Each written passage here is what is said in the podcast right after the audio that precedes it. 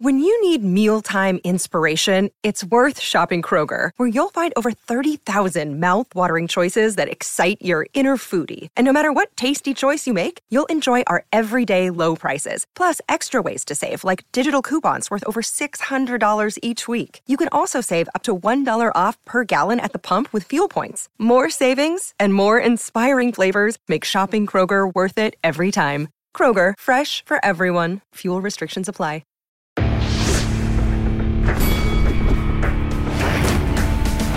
Reveille, reveille, donks. Look at us now, tip to tip. This is our life. This is our passion. That's the spirit we bring to this show. I'm Luke Thomas. I'm Brian Campbell. This is Morning Combat.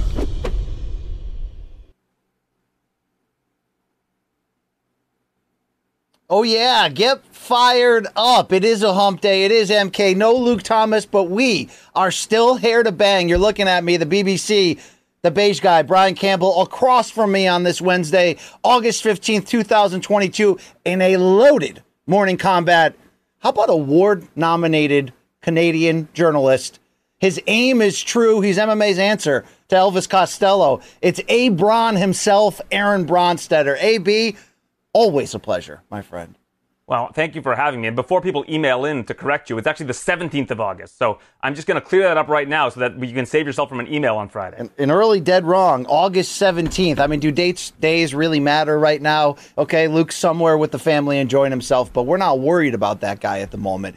Great to have you, AB. Great to be here in this award winning podcast. We'll have Rafe Bartholomew, my old friend in the box, on the second half of the show. It's a loaded week, AB. What a time to be alive, my friend. How's everything in the uh, 51st state up there, uh, Canada?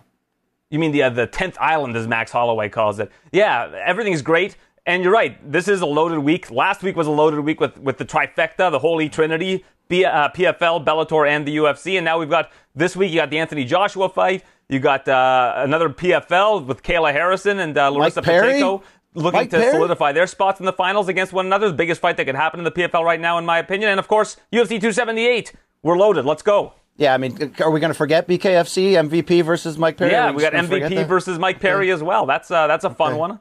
We'll Showtime Championship goes. Boxing. I mean, come on, let's put some respect on all the people that pay us. Hey, how about this shirt? Maybe the biggest day in combat sports history. Remember this? The WWE Crown Jewel? Okay. You know this guy right here? Abron? Yeah, Okay. Tyson Fury. I've heard of him. Uh, a Yeah, decent, free- pro wrestler against Braun Strowman. Free Kane. There he is, right there. All right. What, There a, what is, a Brock time. What- Kane. Yeah, WWE love taking that blood that's like that's like the combat sports event of events. They just needed that Mayweather versus Big Show on that card. Yeah, indeed, indeed. A lot, a lot of bullshit going on that night. A lot of bullshit going on today, but it'll be important stuff. As A B mentioned, we're going to set the stage for UFC 278. PFL's back. Big news with Shane Burgos. The box side of things. New main event for Showtime. And don't forget about Usyk Joshua 2 this weekend. Going to be good times and great oldies. So please support what we do. Like, subscribe. You can find the social channels below for one. Aaron Bronsteter. I'm sure they'll appear eventually. Right about now. There it is. Uh, AB, do you like? I mean, look, Adrian Broner, the problem, kind of has that AB nickname on lockdown. Do you like this new wave of calling you Abron? It's very Canadian. Yeah, I'll take it. Any nickname. I, I've gotten LeBron. I've gotten Abron. The nicknames will continue to roll. Okay, okay, great, great, great indeed. Uh, Showtime, the label that pays us, the, sh- the label that puts on great Bellator events. Showtime Championship Boxing, fantastic documentaries. I mean, that Bill Cosby thing with Kamau Bell is fantastic. You can get 33 free days today by going to Showtime.com. Uh, tell them BC sent you. You're going to like the way that this streaming service looks on you. I guarantee it. And, you know, pound sand on the end if you don't, but that's your take. Uh, hey, hey, did they ever outfit you in merch? We're trying to talk to our closest friends here, you know, the Chuck Mindenhalls, the Rashad Evanses of the world. Do you own any MK merch? They said the shipping to Canada was too much, so they wouldn't send me any. No, we have international flat rate shipping now. We will get you outfitted, but uh, the fans know they can go to morningcombat.store. And today is a big day for our merch house. Not only can you get fantastic mugs like this, but the MK bomber jacket that you may have seen on Luke and BC back in the day on the stream. It is now available for all. Morningcombat.store. It's probably the best shit we ever put out there in the ethosphere. So check that out today. But more importantly, arguably, before we get into the show today, it's podcast award season. And as you folks already know, we're going to need you if you want to take us to the next level It is the World MMA Awards have nominated Morning Combat for Best MMA Programming for the second straight year. Big upset last year when we pulled it off. Can we run it back? We got Joe Rogan, we got Ariel Helwani, we got all these UFC shows to beat. But you can vote for us by hitting that QR code right now. You can go to worldmma.com slash nominees. Look, you're a rabid f- folk out there. You want us to keep rising? Do your part. And AB, we ain't the only one potentially getting the rub from this award. I- Is it true? Aaron Bronsteter is up for MMA Journalist of the Year. Is this true? Oh, it's true. It's damn true. And you can go to the nominations. I'd love to get some of that morning combat rub from the feral cats out there, the homeless cats that consume this show. Always excited to uh, be, you know, part of this show. And if, if you guys want to give me the rub, I appreciate that. I'll even thank somebody from the MK staff uh, in my thank you speech if I am uh, wow. successful at, at, at dethroning the king, Ariel Helwani, who uh, has won it, what, like 10 years in a row. But Yeah, you know he's what? won- Enough is enough, and it's time for a change. They let John Morgan win it the first year with his blue shirt. Then Ariel's been on a Cal Ripken like streak. But you got some Brady Anderson vibes coming out right now, Abron. Okay, so maybe this could be your 50 home run year. Who else are you up against in this run, in this award? It's uh, Mike Bohn, Helwani, so that's the Canadian trifecta with the three of us. Uh, Shaun Al-Shatti, fantastic uh, writer. And writer. um, I'm trying to remember who the last one is. There's, uh, I think it's John Morgan as, again. So I think that's the uh, the five that are nominated uh, this year. So uh, a great group to be affiliated with. Just fantastic, fantastic uh, mixed martial arts media members. Maybe this is the year. Maybe. Okay, upsets do happen in MMA as as we've seen. Okay, all right. Well, yeah, if, if everybody from that Barry Bonds era, except for Barry Bonds, can get into the Hall of Fame, I, I guess I've got a shot. I mean, do you think Piazza and Jeter touched the stuff? Did they touch it? Well, that's the thing. If you're going to take a couple people from that era and disqualify them, because if if I recall, I don't think Bonds ever like actually did Bonds ever actually really pop? Like, did he ever get Well, suspended? for, the size of his head popped, and I think yeah. his uh, Well, non-realistic facts are stats But popped. Listen, yeah. if you're gonna if you're gonna put people from that era into the Hall of Fame, what are you taking Bonds and Clemens out of the mix for? It doesn't make any sense. All right. Wow. There it is. AB. AB was going ham on basketball in the pre-show. Now we got some baseball takes. I'm here for it. Uh, Aaron Bronsteter, we are here, though, to set the stage for, as we mentioned, one of the bigger weekends of combat sports in some time. Adrian Broner, not in the Showtime main event. We'll get into that a little bit further into this show, but UFC 278 is back this weekend. It's a pay-per-view, Salt Lake City, Saturday night and a welterweight title rematch. Topic number one takes us into this one Kamaru Usman versus Leon Edwards, part two.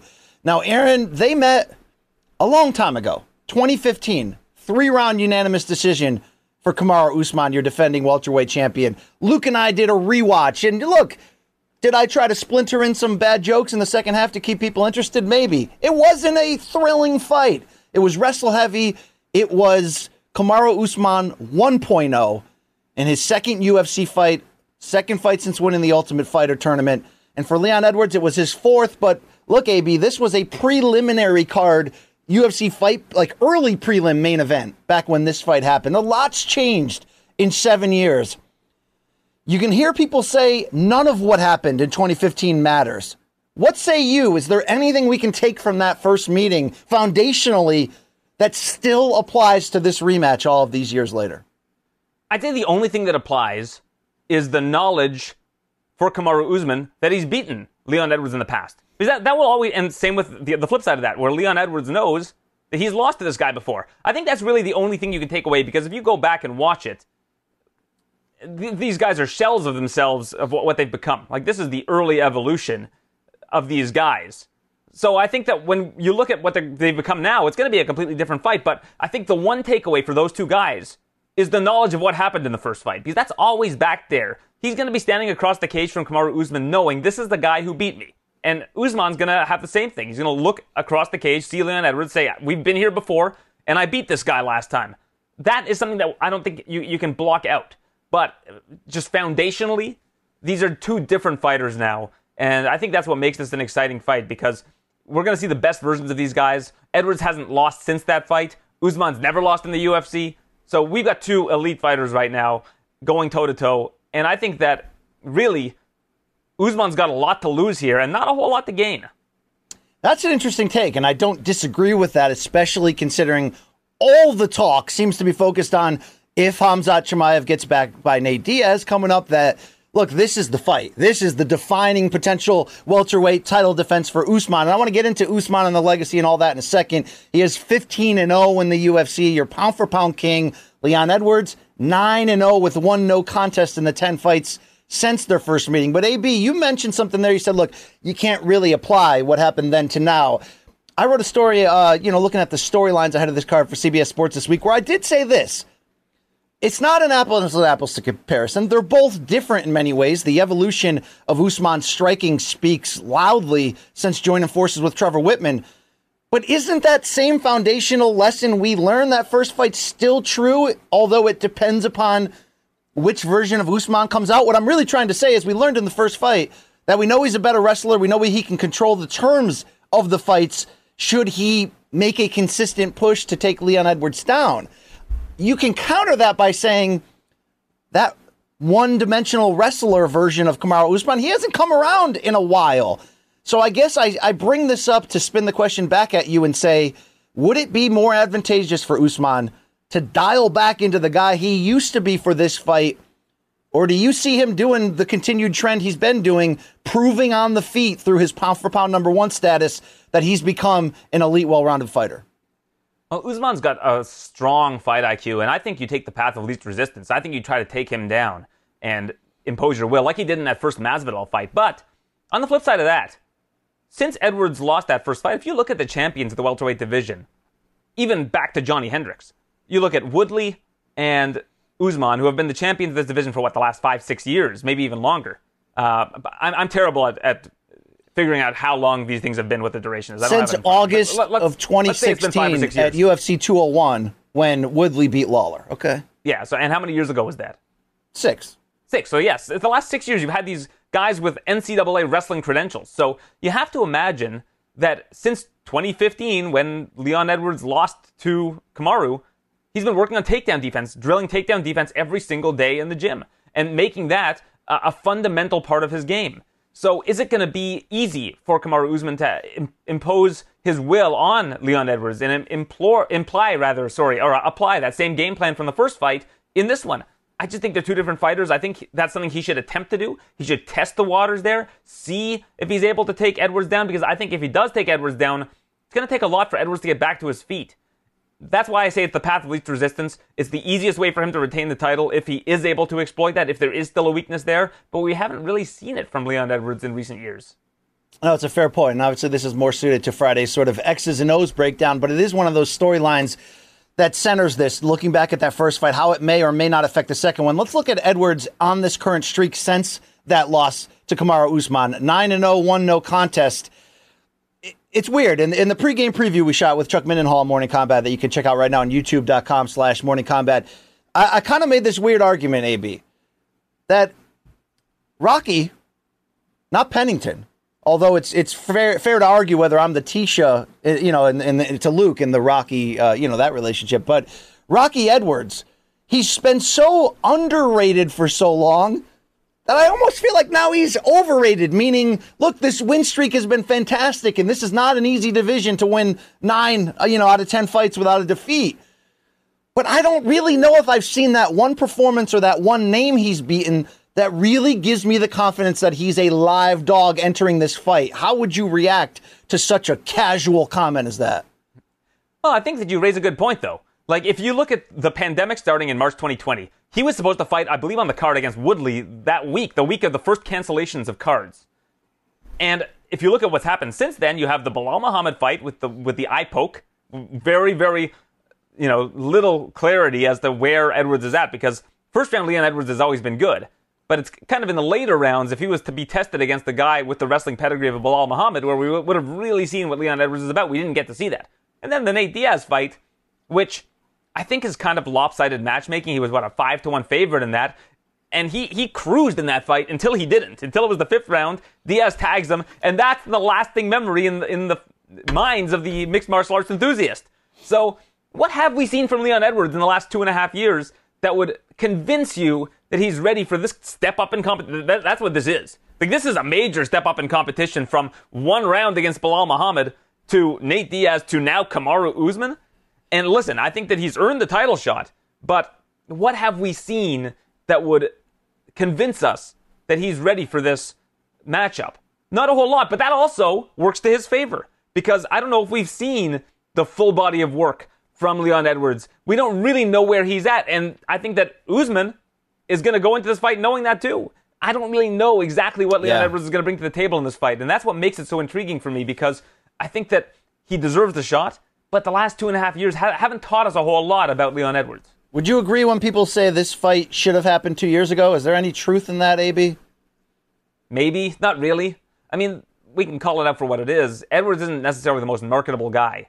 Um, I would have liked to see the Edwards versus Hamzat fight because that would have kind of told us where Leon Edwards was at. If Leon Edwards would have beaten Hamzat Chimaev, imagine how much of a rub he would have gotten from that. I think that a lot of people would have um, really bought into Leon Edwards. I'm not sure people are sold on Leon Edwards right now, and I think that it's on him to sell us on him this Saturday. And Yeah. uh, that, that's a lot to ask of somebody, but at the same time, the stakes are as high as they're going to get for Leon Edwards. So I imagine we're going to see the most prepared and the best Leon Edwards going into this fight. Yeah, ready or not, it's his time. Our friends at Caesars currently have the odds plus 310, the underdog Edwards, minus 400, your 4 to 1 betting favorite, Kamaru Usman. Look, it would make sense.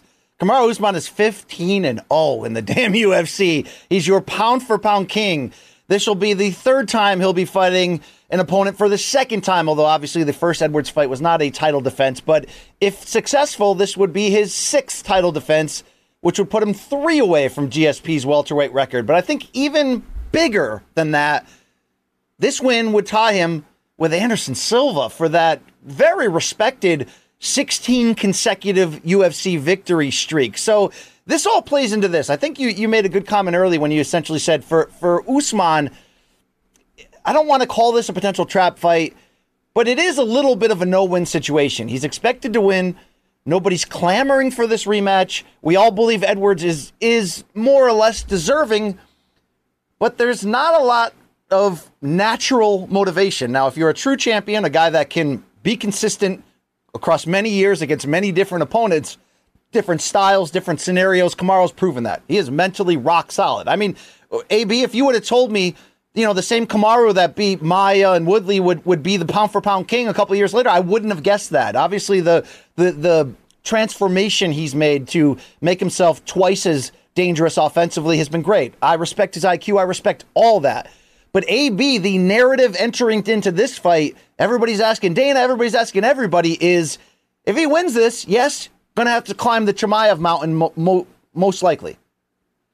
But dude, he's entering, if not the upper room of the Go conversation, he's on the outside knocking on that damn door.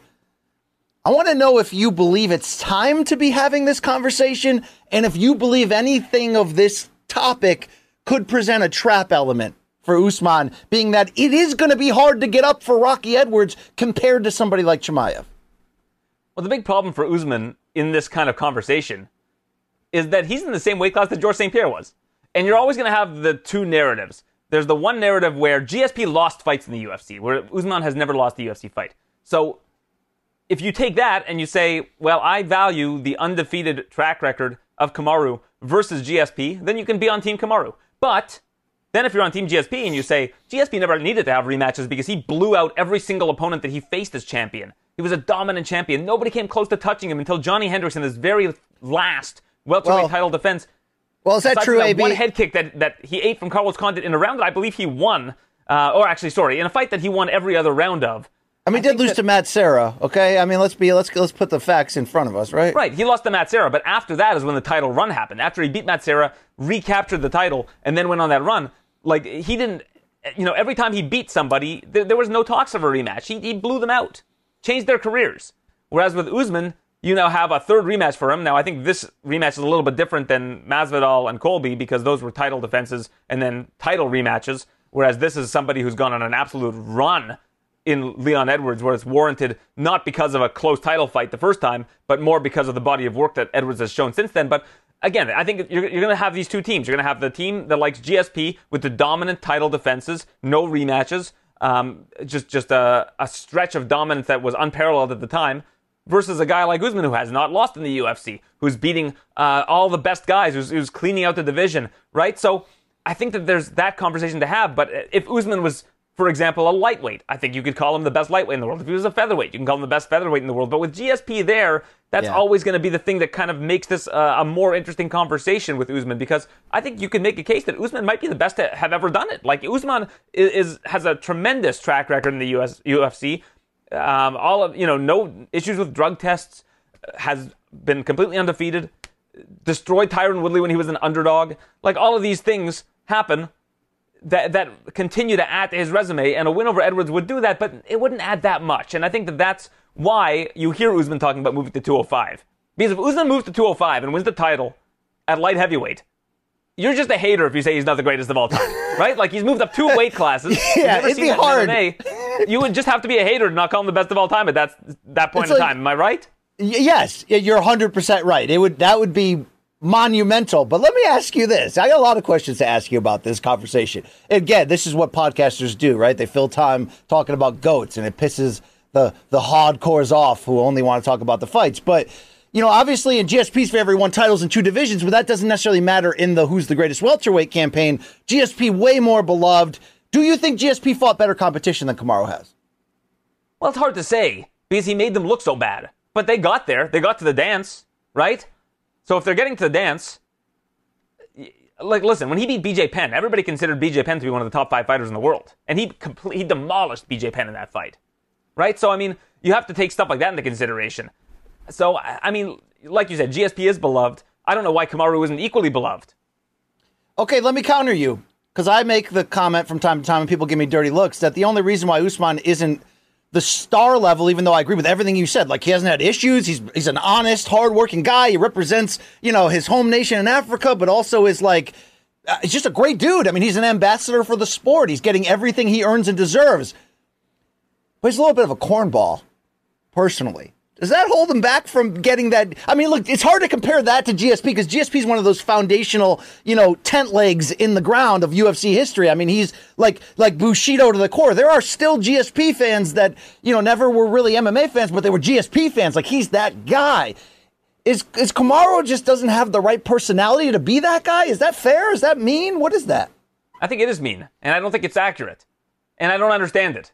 Like, I, if you're going to look at someone's personality, and th- that's why you don't think they're look at the, what happens in the cage. That's what matters. The truth. Yeah. Dustin Poirier says this all the time. That's fair. What happens in the That's fair. cage is the truth.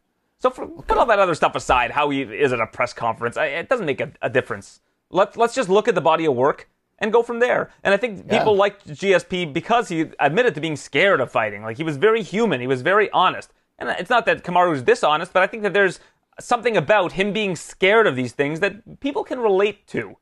That doesn't necessarily mean that he's better than Usman or anything like that. I'm, I'm laying out both sides. I, I think that that's why people like Usman is because he's undefeated. He is still having dominant wins as champion, and that's why again people are in the GSP camp is because he uh, completely dominated the competition for a, a good stretch of time before taking that hiatus and then coming back at middleweight and winning another title. So like there's arguments to be made. And I think, like you said, this is all podcast narrative type stuff that everybody's going to have a different opinion on, and that's okay. That's that's what makes sports fun. Everybody's gonna have a different asshole, but we all have one. Okay, It's true. some of us are one. Uh, over your like right, kittens. We're all giving them away. Yeah, over your right shoulder is that a uh, a figurine of GSP, Bas Rutten, or Dana White? I can't figure it out from this distance. Glover thought it was him when I had him on the show, but it is GSP. Okay, This, this one over here. And did you go to? the, uh, we've got to the, the Silver GSP? Star George St. Pierre. I'll give you guys a closer look at this. The Silver Star Yeah, sure. George St. Pierre, old school, back when there was no uniforms wow. type gear. Did you go to that Toronto St. Pierre Shields fight that you have, uh, memor- you know, memorably behind you the the program for? Did you go to that? I was there. I've been to every Toronto uh, event. So Okay. yeah, I was at that one and um, every other one that took place in Your your Canadian brethren showed up for that. I mean, they went nuts. 55,000 plus. There's never been more people attending a mixed martial arts event in North America. And uh, Yes. that was kind of this weird culmination. I talked about that. I did this monologue that I do every week on Twitter where I talked a little bit about that, how it was really the, the hunger in that market at that point in time. Ontario wasn't legalized, and the UFC lobbied and finally got it legalized. And the, the hunger of the mixed martial arts fan in Canada had never been higher. It was like the perfect time to do an event like that because it was the first time they did an event in that locale. They'd been hungry for it for years, but it was not legal at the time. Um, just the perfect storm of events that allowed something like that to happen. And I think that's why they don't do stadium shows very often. Yeah, I mean, look, it's weird for as polite as your people. And when I say your people, in some ways I'm saying our people because don't forget that I'm, you know, half French Canadian and my descendants come from Quebec. Okay, I mean, please. Although maybe you've got an internal Ontario versus your Quebec descendants are like the. UN. You have descendants from everywhere. I do. I'm, I'm also an adopted Welshman. I'll tell you that much. Um, but your people love themselves some fights, whether it's hockey, boxing, MMA. I mean, I've been to Montreal many times. Great fight city. Yet they're so nice. It's weird. Um, have you guys fully adopted Brock Lesnar as a as a Canadian? Is, did Oh, that yeah, we'll take him. I mean, he lives in, in Saskey, Okay. Saskatchewan. I So, mean, you, you know, Brock Joni Lesnar's an honorary. Canadian. He represented the Canadian flag in his last uh, UFC fight, if you recall. All right. Uh, final question on this weird goat thing. You mentioned something key. Usman not wanting to fight Israel Adesanya, his buddy, teasing some idea of a 205. Yes to what you said. If he did that, I don't know what we do with him historically. You know, it'd be it'd be something. But if he did that without fighting Hamzat first, would he have a scarlet letter on him? No, I don't think so, and I, I don't think that that would also make it so that he doesn't fight Hamzat. And I personally believe, if you were to ask me, you know, hand to God, I think that the Hamzat fight's going to be next. Like the UFC knows that there's an appetite for that fight if Hamzat ends up beating Nate Diaz. Like this Nate Diaz fight is kind of a placeholder. You could put Hamzat in against Usman anytime. Um, of course, he's going to have to beat Nate Diaz. And if you listen to Dana White yesterday after Contender Series, you're out of your mind if you don't believe that uh, Nate Diaz has a shot in that fight. So um, let's see it happen first, and then I think you're going to see that fight between Hamzat and Usman. And then I think if Usman makes light work of Hamzat somehow, or wins even a competitive fight, I think that's when you got to start talking about 205 because really, who else is there? I mean, you got Belal Muhammad coming up. I think him versus Sean Brady is an interesting fight. There's still certainly people that haven't fought Usman yet that are working their way up the division. Uh, I mean, you've also got Shavkat. I think he's an interesting name to look at at 170 going forward. But if they gave him the opportunity to win the fight, the title at light heavyweight, and again, if he's beaten Khamzat and he goes and wins the light heavyweight championship, he would be in bold, underlined, without a shadow of a doubt, the greatest of all time. And I don't think you could even argue against it. Wow. Wow. Um, you know, I got an interesting middleweight fight for him, GSP, but that's just me. All right, let's keep the train moving. Uh, look, the odds have, as we mentioned, uh, Usman as a four to one favorite. So that's you know that's, that's pretty wide for a title fight. How big of an upset in your eyes would it be for Leon Edwards to do this? I mean, you have to look at the odds and say that it would be a pretty big upset. And uh, it's not just because of the odds, but also because Usman, again, has never lost in the UFC. We have a pretty interesting clashing of styles where you've got kind of grappler versus striker, but still a, a pretty well rounded game all around for both guys. But yeah, I mean, what is the path for Leon Edwards? I think the, really the path for Leon Edwards is if A, Usman is somehow unable to take him down over the course of the fight, tires himself out, or B, he decides to test his stand up against Leon Edwards and fails. But I, I just don't see either of those outcomes being particularly likely. Uh, that being said, I, I think if Edwards ends up winning, that's a massive upset. It's a monumental upset.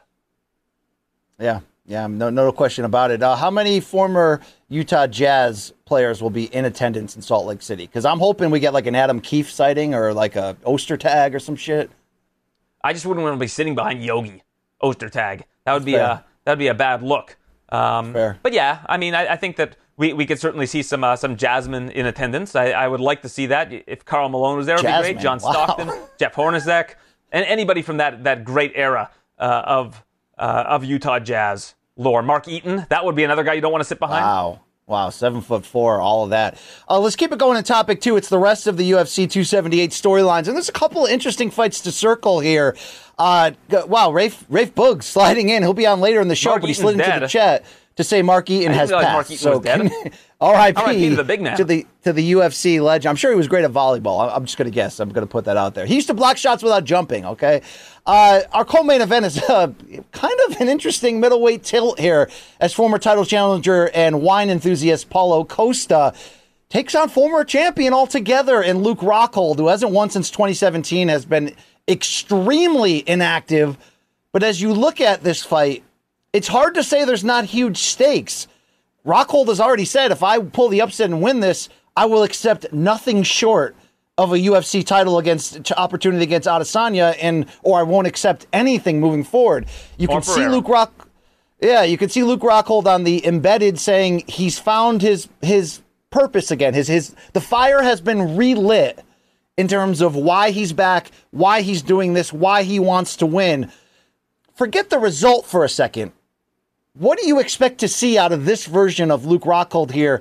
You know, 40's not that far away. He's been inactive. What can we expect uh, in the first time that you know we've seen him since a, a, a trio of stoppage there in that in that four fight run? This is the weirdest main event that I can remember because I just have absolutely no clue how this one's going to play out. We haven't seen Rockhold in a long time. He's coming off that loss to Blachowicz at 205. He's taking some time away from the sport to recover and focused more on his recovery than on training. He said that on uh, the UFC Countdown show. And then you look at Costa and what happened in that last fight. He shows up, he refuses to make weight to face Marvin Vettori, comes out throwing absolute hammers at Vettori, but Vettori's chin is, I think, among the best in the UFC. I mean, it's, it's impossible to crack that guy, it seems. Um, so I just don't know what version of these guys is going to show up. I understand why Costa's the heavy favorite, especially after him throwing those hammers against um, Vettori in that last fight. I think if he connects on one of those against uh, Luke Rockhold, it's going to be tough for him to withstand more than one of those. So I, I, think that's why you see him as such a big favorite. But I just have no idea how this. I don't know how Rockhold's going to look because it's been so long since we've seen him compete. I'm not sure what version of Costa shows up the fight week. I think I'm going to be speaking with him later today, so maybe I'll get a better uh, glimpse of exactly what's going on. But uh, yeah, it's, it's just a very interesting time for this fight to take place, and weird circumstances all around. Uh, plus 290 is Rockhold, according to Caesars, your underdog, minus 370 Costa. Before we get into Paulo's journeys as well, as you just sort of teased the up, his own up and down run of late, um, would that be kosher, considering Adesanya's more or less cleaned out this division? Somebody with the name of Luke Rockhold, if he comes back and beats Paulo Costa, that's a great ass win for a veteran, a guy with a name, a muscular guy who's very good looking. You got to give him his flowers here. Uh, would you be okay with him cutting the line with a win this big? No, absolutely not. I mean, he needs to win again against someone else. I mean, the middleweight division is is not super crowded, but no. at the same time, I think that uh, a win over Paulo Costa. I mean, Vettori just beat Paulo Costa. I know he's fought Israel already twice, but, I, I but that's not how the I UFC that, does it, AB. That's not how they do it. They, they don't do it that way. Well, this is the interesting thing because if you look at Israel and his skill set, if you take the Rockhold that was the champion or the Weidman that was the champion. Those would be nightmare matchups for him. But those guys are, you know, they're, they're where they are now at their career. Their best days are behind them. So uh, let's see how it plays out. But I mean, if he like knocks down Paulo Costa and submits him in the first, yeah, maybe we can start talking about that. But I don't know if he jumps the line, and I, I don't think Costa with a win over Rockhold is going to get another shot at Israel anytime soon either.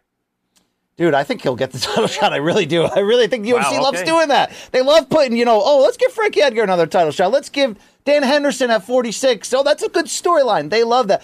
I, I, think it's time for Izzy to move up. I, I don't think there's anybody else for him to fight. Okay, that's just my two cents. No one really takes those those shekels, those loonies. If I can speak Canadian with you, uh, no one really takes my two cents that that seriously. But that's what I got to say. Well, a toonie actually, if it's two cents. Okay, there you go. There you go. Um, by the way, you, you you you needed my help on the math earlier from 2016 to 2022. Were you thinking metric system in your head the whole time? Yeah, it was it was very. We don't use numbers here in Canada. We just use letters. So it was it was very very complicated stuff for me. Uh, look, what here's here's how I'm going to transition to talking to, about Paulo Costa. I'm going to go through Luke Rockhold. I think since Luke Rockhold won the title at UFC 194, God, 2015, right? Like so long ago against Chris Weidman, never been the same knocked out three times against very dangerous opponents. But I think the recurring theme for me, and there was one win in between, obviously, against David Branch, was that uh, Rockhold has fought so arrogant for a guy with that much skill. And, you know, go back and watch his greatest hits. He's, he's incredible. He just finds himself in bad situations, wrong moment, wrong time, hands down, chin out. You know what I mean? Like there's a arrogance to how he fights. AB, there's an arrogance to how Paulo Costa fights. And I think that since – that egg he laid against Adesanya, which you know contains also his reveal afterwards about being up all night drinking wine and not sleeping and all that. Like, dude, what the hell happened? I I saw him against Vettori. Yeah, he's still dangerous to knock you out. Yeah, he's still tough as nails. But he's now fighting completely ignorant. Like I don't have a lot of confidence. Not that Paulo Costa won't win this fight or won't potentially win it spectacularly. That's what the odds are telling you. It's probably what's going to happen. But I feel like he's just a little bit off tilt since that Adesanya night. Maybe you can argue he's always been. He's always been a bit of a wild man, but I thought I saw leading up to the title opportunity a more composed wild man. Now I'm a little nervous for him that he's just going to go out there and be like, "Yeah, I got in good enough shape. Let's just brawl." That's who I think he is moving forward. Do you get any smell of that? Yeah, a little bit. I mean, I don't think that anybody could comfortably bet him as a, a nearly four to one favorite, given what we saw during fight week against Vettori. Maybe, maybe once he steps on the scale, you can. If, if he's looking like he's in good shape, he makes 186 or below, then maybe you can comfortably say, okay, I think he's going to beat Rockhold. And even if he does come out with a brawling mentality against Rockhold, that could work. I mean, like that could that could very well work and result in a first round finish for Paulo Costa. So uh, again, that's why this is a weird co-main event for me because I just have no clue how this is going to play out. There's just so many weird things that could happen in this fight. Um, I think that the thing that is most likely to happen is that Costa gets a knockout early in the fight. It if is. you were to ask me for my prediction, that's how I predict this fight ends. But I mean, I mean, if if Rockhold shows glimpses of being the Rockhold of old, and his his body's in good shape, and he's able to land a takedown at some point in this fight, that's the last guy you want on top of you in the middleweight division is Luke Rockhold because he's so dangerous in every facet of the ground game, and that's always what made him such a special fighter.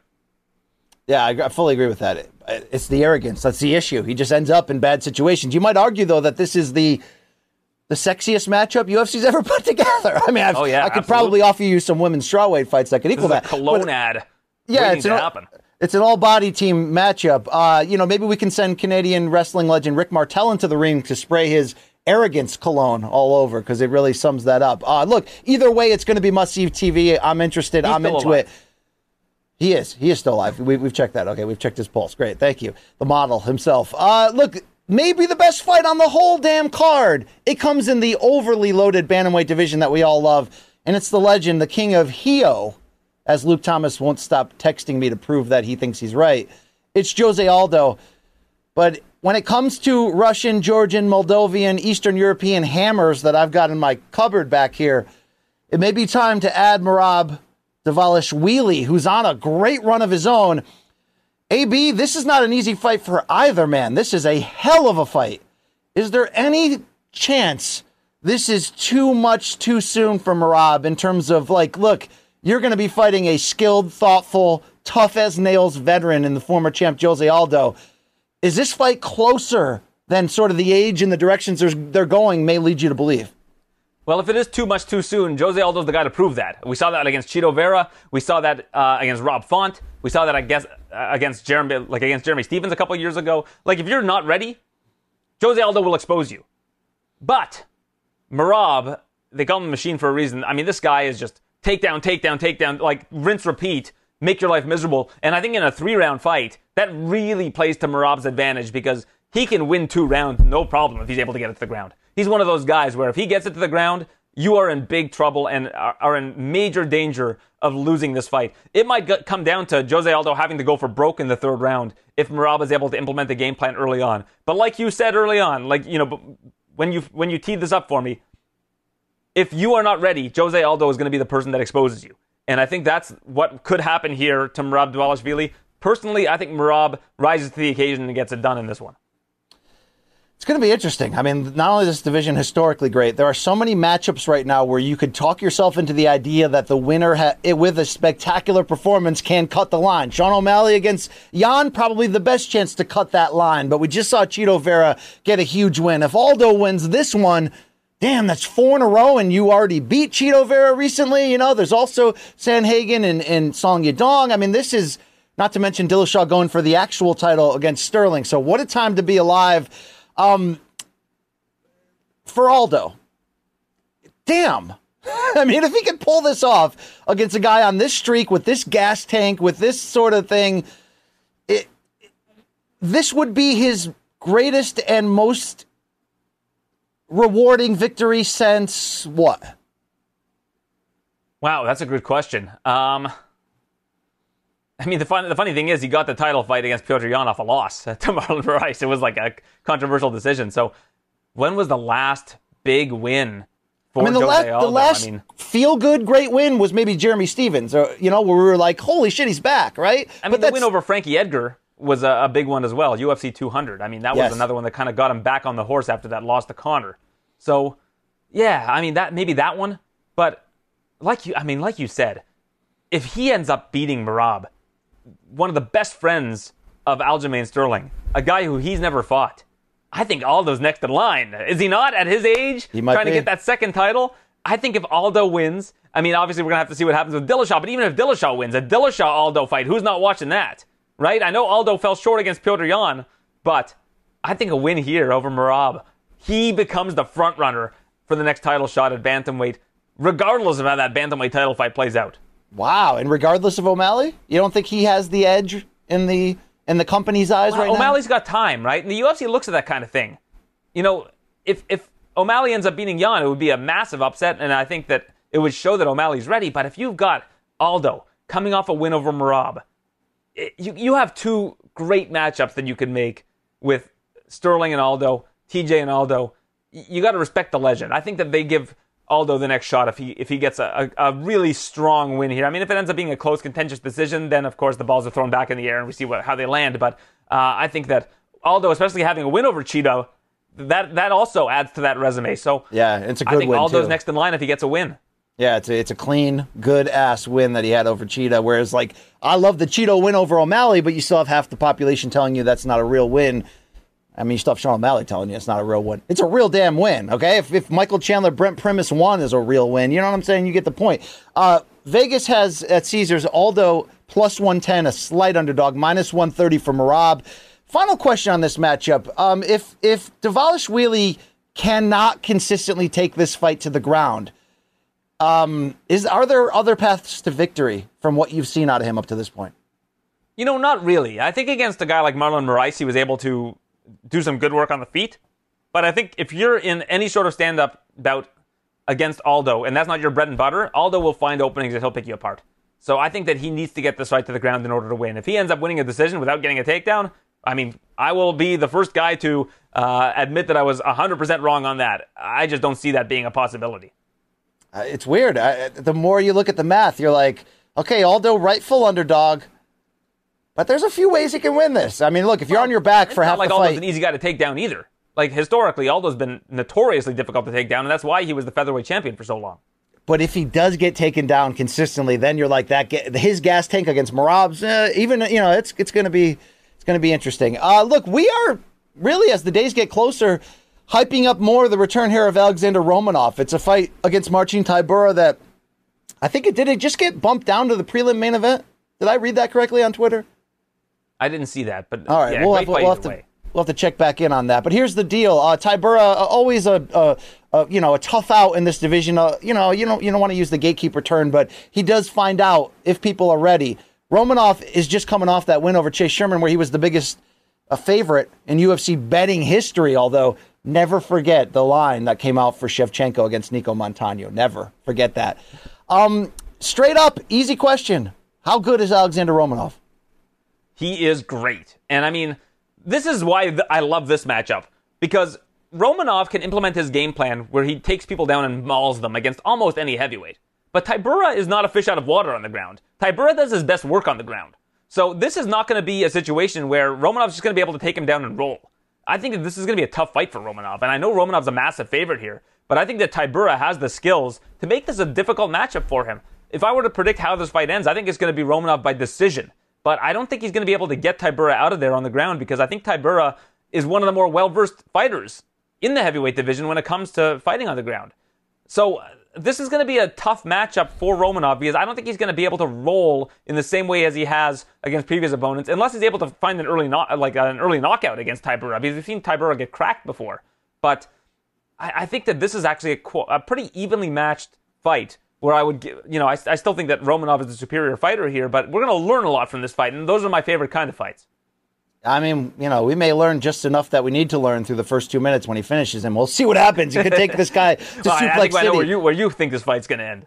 Uh, yeah, I mean, I don't know. We'll see. Tybura is a tough out, as I mentioned. This is the type of matchup that's right for Romanov at this point. Let's keep stepping up in increments. Look, th- this division's got some got some bodies at the top, so he's not going to be getting forced in anyone's face anytime soon. This is the right fight for him. You even saw him getting love in the embedded uh, show. You know, working out in the parking lot of the hotel in Salt Lake City. So they're starting to to really see what we potentially have here. Uh, looking forward to this fight. Uh, AB, I love hanging out with you in real life because we're vinyl enthusiasts, and you've helped really become, you know, my shaman in many ways in this category. And you do a great job picking through the crates at the old record shop. Can you pick through the crates of this undercard and find me, uh, you know, give me one reason to stay here, or I'll turn right back around. What should I be watching on this undercard when I'm calling prelims with Keith Thurman for Showtime Championship Boxing on Saturday? That's what I'm talking about. All right. Yeah. Um, one guy I, I think is an absolute hammer is AJ Fletcher. Like I, I love what this guy brings to the table. He's just always looking for finishes, and he's against Ange Loosa in the early prelims. He's just the guy that I think you should watch out for. I think that he's a a, a very interesting name, and I also love watching Sean Woodson do his thing. And uh, Luis Saldana is going to be an interesting opponent for him. Um, so those are two. If you're going to look at the undercard here, if you're going to look uh, beyond the main card, those are two fights I think are going to really deliver. Is uh, Sean Woodson versus uh, Luis Saldana and uh, AJ Fletcher against Ange Loosa. I think those are two fights that uh, if, if you're looking for something, two fighters that you know, four fighters that ha- don't have a ton of uh, experience right now in, in MMA. Um, you know, in the UFC where you haven't seen a huge sample size, maybe Sean Woodson is the exception there. I think those four um, four fighters are ones to watch. Yeah, Sean Woodson, a fun fighter to watch with those long arms, likes to mix it up. Uh, like seeing you pick through these UFC crates reminds me of that time in Vegas that I found, you know, Mr. Fantasy by Traffic for two dollars and ninety eight cents in, uh, you know, the double uh, Little Feat live album, waiting for Columbus. I mean, I've you know I found some gems that day. It was. Great. I found the store in Las Vegas. It's taken me years to find the store in Las Vegas, and on my last trip there, I found it. So next time we're in Vegas together, we're going, we're trekking out to the middle of nowhere to this store. Yes. Yeah, we're going ham on that. Um, Miranda Maverick always jumps off the screen when I see her and the potential back on the win streak after those back to back defeats there. Uh, she's going to have a test here at women's flyweight against Shanna Young. Are you high on Maverick still since it's early? We accept a few losses here. Still going in the right direction now? I think so, but this is the problem. If I recall, Shanna Young is now being coached by Sayif Saud. And when you see somebody coached by Sayif Saud as like a four to one underdog, you know, that's a little bit tricky because I think Miranda yeah. Maverick has all the skills to win this fight, but I, I don't think that it's ever a wise move to bet against uh, Sayif Saud and his fighters at that kind of a price. Uh, always, always giving us putting money back in our pockets. There, it's Aaron Bronsteter, uh, Tyson money Pedro, Harry Hunsucker as well on that card. What was you? What were you saying? Money back in the safe, pun intended. That's what I'm saying. Uh, let's move over to topic number three. It, it, surrounds the PFL. They'll be back with PFL 9 this Saturday. Get to that in a second, but they made major news just a couple days ago when Shane Burgos arrived on the scene in person with Ariel Helwani at the MMA Hour in New York City to announce that he has signed a free agent deal to jump to the PFL. We ended up getting a colorful Dana White reaction with Kevin Iole that we'll get to in a second, but here's what Burgos told Ariel that was the last fight of my deal, meaning his last one with the UFC. I said after that fight, I wanted to test free agency, test the waters. I know what I'm worth. I wanted to see what everyone else thought I was worth. So I went out there, I tested it. I'm excited to announce this signing. It was not an easy division, uh, decision. It was an offer I couldn't turn up. I've got two daughters. I've got to go back home. I've got to look them in the face when it's all said and done in this sport. With this deal, I feel like I will secure that. Not taking anything away from my UFC career, 11 fights. That was the dream when I was 14. I saw it for the first time on TV when I was 12, etc., etc. But uh, in the end, he look, he made this decision for the family. He's had, you know, no no hard feelings to the UFC. Uh, Dana categorizes this as an error. We'll get to that, like I said. But how big for PFL, AB, is getting somebody still with a lot of gas in the tank in Burgos?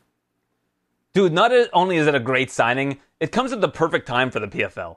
Because if you look at their matchups that ended up being the finales in the lightweight division, welterweight division, heavyweight division, I mean, lightweight division is still pretty good. You got two former UFC guys. You got Stevie Ray and uh, Olivier Aubin Mercier. But let's be real. Last weekend's card was a gong show. You have two guys, Denis Goltsov and Magomed Umalatov, who basically are not allowed to compete because they're Russian athletes and the card's happening in Wales. Have those guys fight at MSG. You're doing a card at MSG if you know that there's a chance these guys aren't getting visas and they're two of the, the, the two favorites really in those divisions, to me, I thought that now you have a welterweight finale between a guy who was a reserve, Dilano Taylor, great fighter. I mean, I'm not trying to put the guy down. Um, you, ha- you have him in the finale, and you, you look at the heavyweight finale. Juan Adams comes in, he ends up losing. You end up having um, the, the protege from, uh, from Cro Cop uh, Ante, Ante Delija? Ante Delija? I'm, I'm, yes. I want to make sure I'm getting his name right. Delia, um, I think Delia. Delia, yeah. You have him against Matheus Scheffel. Like these are these are finales that are not really turning anybody's heads. and I think that that's uh, that's really problematic. Um, when you have two, the two favorites have to, you know, basically bow out because of visa issues. They've Yeah. earned their way to try to win a million dollars, and now because of that, they they're out. So I thought that that was a bad look for them, and now they bring on Shane Burgos. Timing couldn't be better because people are going to forget about that and talk about what a great signing Burgos is, and that is a great signing. Burgos, I think.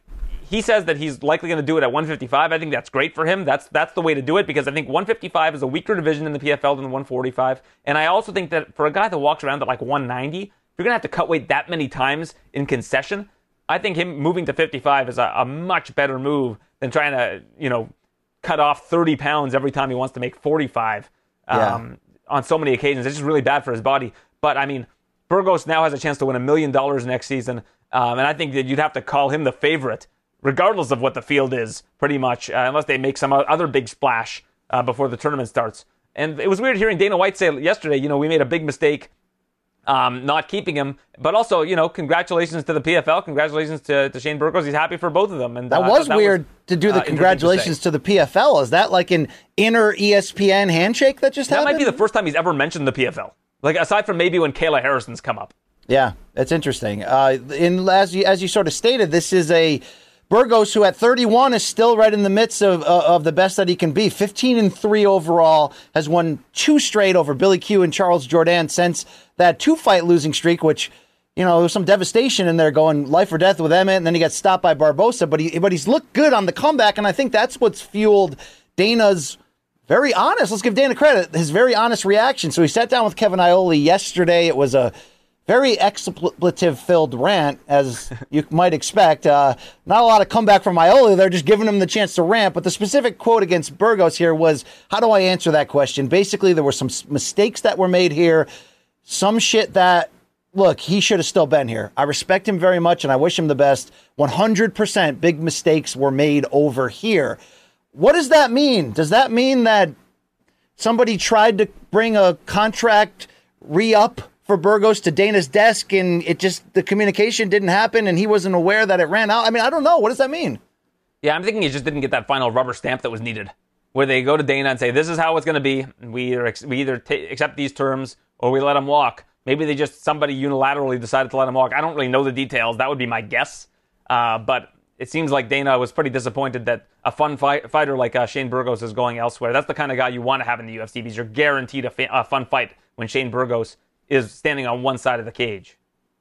Uh, quick, quick note on the rest of that Dana rant from Mr. Iole there of, of Yahoo, in which it was brought up the comments that Dana made on that on that fun GQ clip that made the rounds this week that became a, a story. In fact, ESPN.com, our our, our respected uh, fellow journalist Mark Raimondi wrote essentially a story using Dana's comments about fighter pay from that piece. Now Dana's now saying that piece was completely edited, and you're an asshole if you believe that the things he specifically said were specific about fighter pay, meaning never in my time will we see the changes. And what he really meant, he says, was that never in my time will you see UFC become like boxing, which he says overbloated salaries, no shows make money, blah, blah, blah.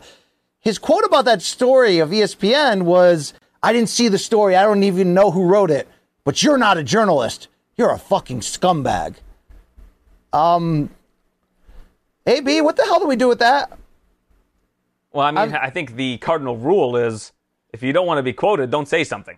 I mean, I you know, I, I I understand that there was a fun tenor to that interview, uh, but again, like I, if you say something, you can get quoted. Now, was that did they edit it together like uh, you know old hard copy where you like uh, you take a quote and you make it mean something it doesn't?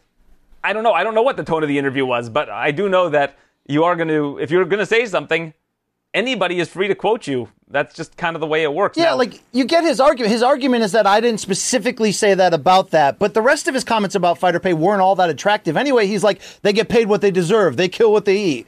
Do they? Do they really? I don't think so. But you know, whatever, whatever. I'm just a scumbag. That's it, right? I guess so. You'll be, but you, you you were in that video, right? The the the hatchet piece. Yeah, I starred in that video. I got a SAG, go. a SAG. Uh, I got benefits Listen, I from mean, that. I, I understand that he's um, angry about it, but at the same time, like I just don't know what could have been done. I guess what could have been done differently is they could have reached out to Dana for comment. But I, I mean, I don't know if they would have gotten one. I mean, who Yeah, knows? I mean, that's a right? good But point. And- and he didn't even know time, who wrote say it. something. you know, you Ray get quoted, might you know, be a scumbag. Kind of the nature of the beast. No, I'm kidding. I love Mark Ray Raimondi. Not a scumbag at all. Uh, PFL 9 is going to go down, as I mentioned, this Saturday.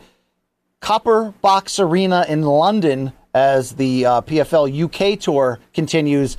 Kayla Harrison in the main event, women's lightweight semifinals. The other matchup is Larissa Pacheco versus Olena Kolesnik, but Kayla Harrison's going to return against Martina Jindrova. Um, AB, I'm trying to be really honest here. I don't think Kayla wants to be in the PFL anymore. I don't think she's all that excited about this. I think she took the deal because they had the mat- the rights to match it. She's aggressively trying to get Cyborg into a pay-per-view fight next year. Is there any foundation here built for a trap tournament for Kayla? I mean, she's a destroyer. She's big time better than the opponents in this bracket. I just don't get the feeling like she wants to be here at this point in her career, even with the million dollars. Well, she's frustrated. I mean, she wants the big fights, and the big fights are unavailable. Now, I think Jindrova's a good opponent. I, I think that Kayla is probably going to win, but I just don't think people respect Larissa Pacheco enough. Like, that's the weird thing about it. Like, I think Pacheco against Cyborg would be a competitive fight. Uh, she's really evolved over time, but at the same time, we've seen Kayla beat Larissa Pacheco already, and the expectation is always going to be Twice. that Yeah. Kayla Harrison's going to beat Larissa Pacheco. I, I just personally think that that's actually going to be a close fight. Like, I think if that ends up being the finale, I'm excited for that fight because I think Larissa Pacheco has gotten a lot better since the first time that they fought. Uh, not that Kayla hasn't, but I think that that actually is a, a very competitive fight. Now, I can see where Kayla's coming from. I think that her coming back to the PFL was kind of predicated on them being able to get Cyborg to sign on the dot, dotted line, and it doesn't look like Cyborg and her camp has any interest in signing with the PFL. Um, and they've said if you want to do a cross promotional fight with Bellator, uh, don't you know that doesn't take place on Twitter. That takes place behind closed doors. You call Bellator and you try to set that up. Now, a PFL versus Bellator card would be very uh, captivating. I think that's interesting, but there's a lot of hurdles to clear. You got different rights holders everywhere. So here's here's my solution. I thought about this. I haven't said this anywhere. So you're going to get uh, Give it to me. th- yeah. this thought is going to get put out in the stratosphere.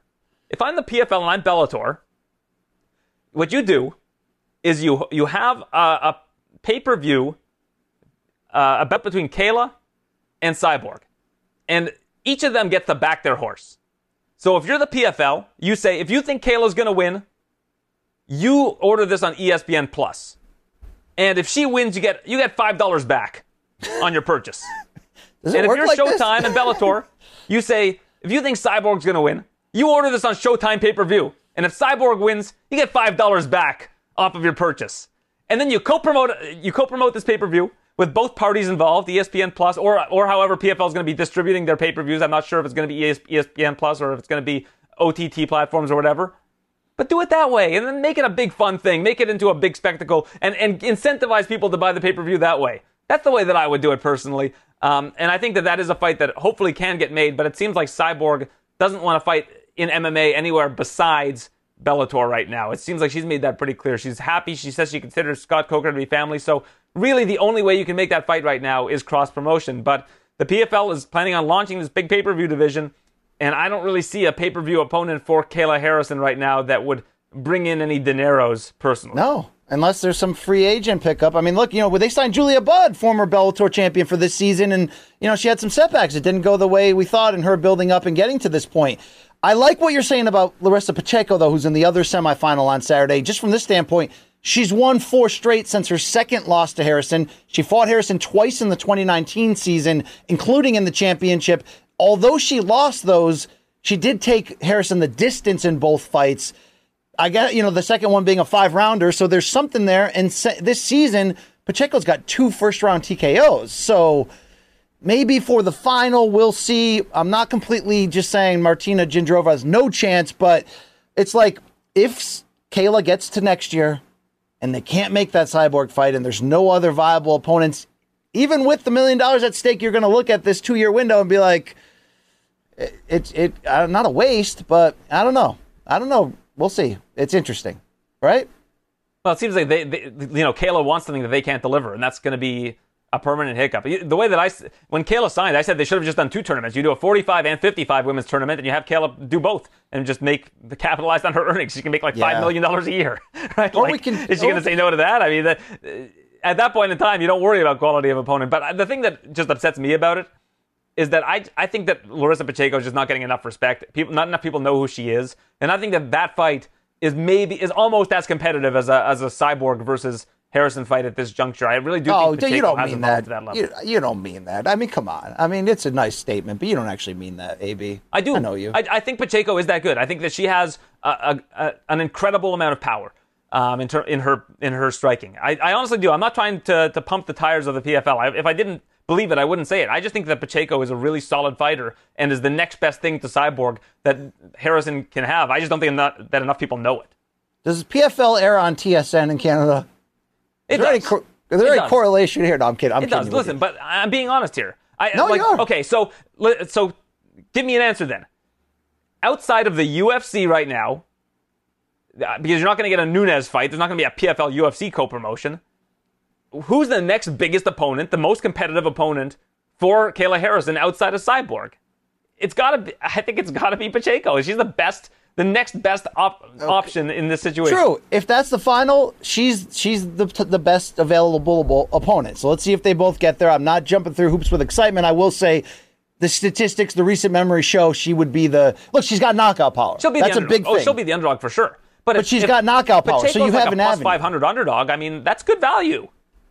Okay, we'll see what happens. They both got to get past it. In the featherweight bracket, it's going to be Chris Wade versus former Dana White Contender Series uh, Brendan Loughnane, who famously didn't get the contract when he wrestled, but has really starting to become something on this side of the fence. You also have Ryoji Kudo against Bubba Jenkins. Are any of those four jumping out to you as the favorite entering the semifinals? I think it would probably be Chris Wade. Um, if I had to pick a winner in this bracket overall, I think Chris Wade ends up winning the million dollars. Ryoji Kudo is interesting though, because that guy's got some some pretty sick power. Like we saw that in his last fight, and he's kind of come out of nowhere. He's uh, the the dark horse of this tournament, in my opinion, because I think that guy can sling. All right, there it is. PFL 9 this Saturday. I think it's going to be in the afternoon. I mean, look, that just adds to the craziness of this weekend. We got Usyk Joshua in the afternoon. We got PFL. Uh, somewhere in London, they're doing bare knuckle with Mike Perry. We got boxing at night. We got UFC. What a time, AB. What a time, right? What a time to be alive right now. Combat sports is just on fuego. I mean, you could have put some of this stuff next weekend, but that's just me talking. But what a time to be alive. Uh, AB, we hope that the fine people that watch this show believe in you the same way they've believed in us when we're talking about the World MMA Awards. Reminder that AB is up for Best MMA Journalist, your favorite show's host's favorite show, Morning Combat, also up for Best MMA Programming. You can vote for both by going to the QR code below or worldmmaawards.com slash nominees. Um, Aaron Bronsteter, where can people find you if they want to connect with you in a much more intimate way? At Aaron Bronsteter on Twitter is where most of my uh, content ends up. So you know, please feel free to follow me there. And if you want to go and see where all of my platforms are, you can go to www.aaron.report and you can find uh, Oh, nice. all of my work in one spot. You weren't turned off by my suggestion that the listeners could get a little bit more intimate with you if they wanted to. Well, I haven't launched that website just yet, but it's, you know, stay tuned. Stay tuned. It's called onlypipes.com. It's going to be a the massive Canadian success. OnlyFans. Yeah, there it is, right there. Aaron Bronsteter of TSN, a, a man of the people. Uh, we love you in these parts. Thank you for sliding in today, sir. Yes, sir. My pleasure. Anytime you need me, I'm only a uh, direct message or text away.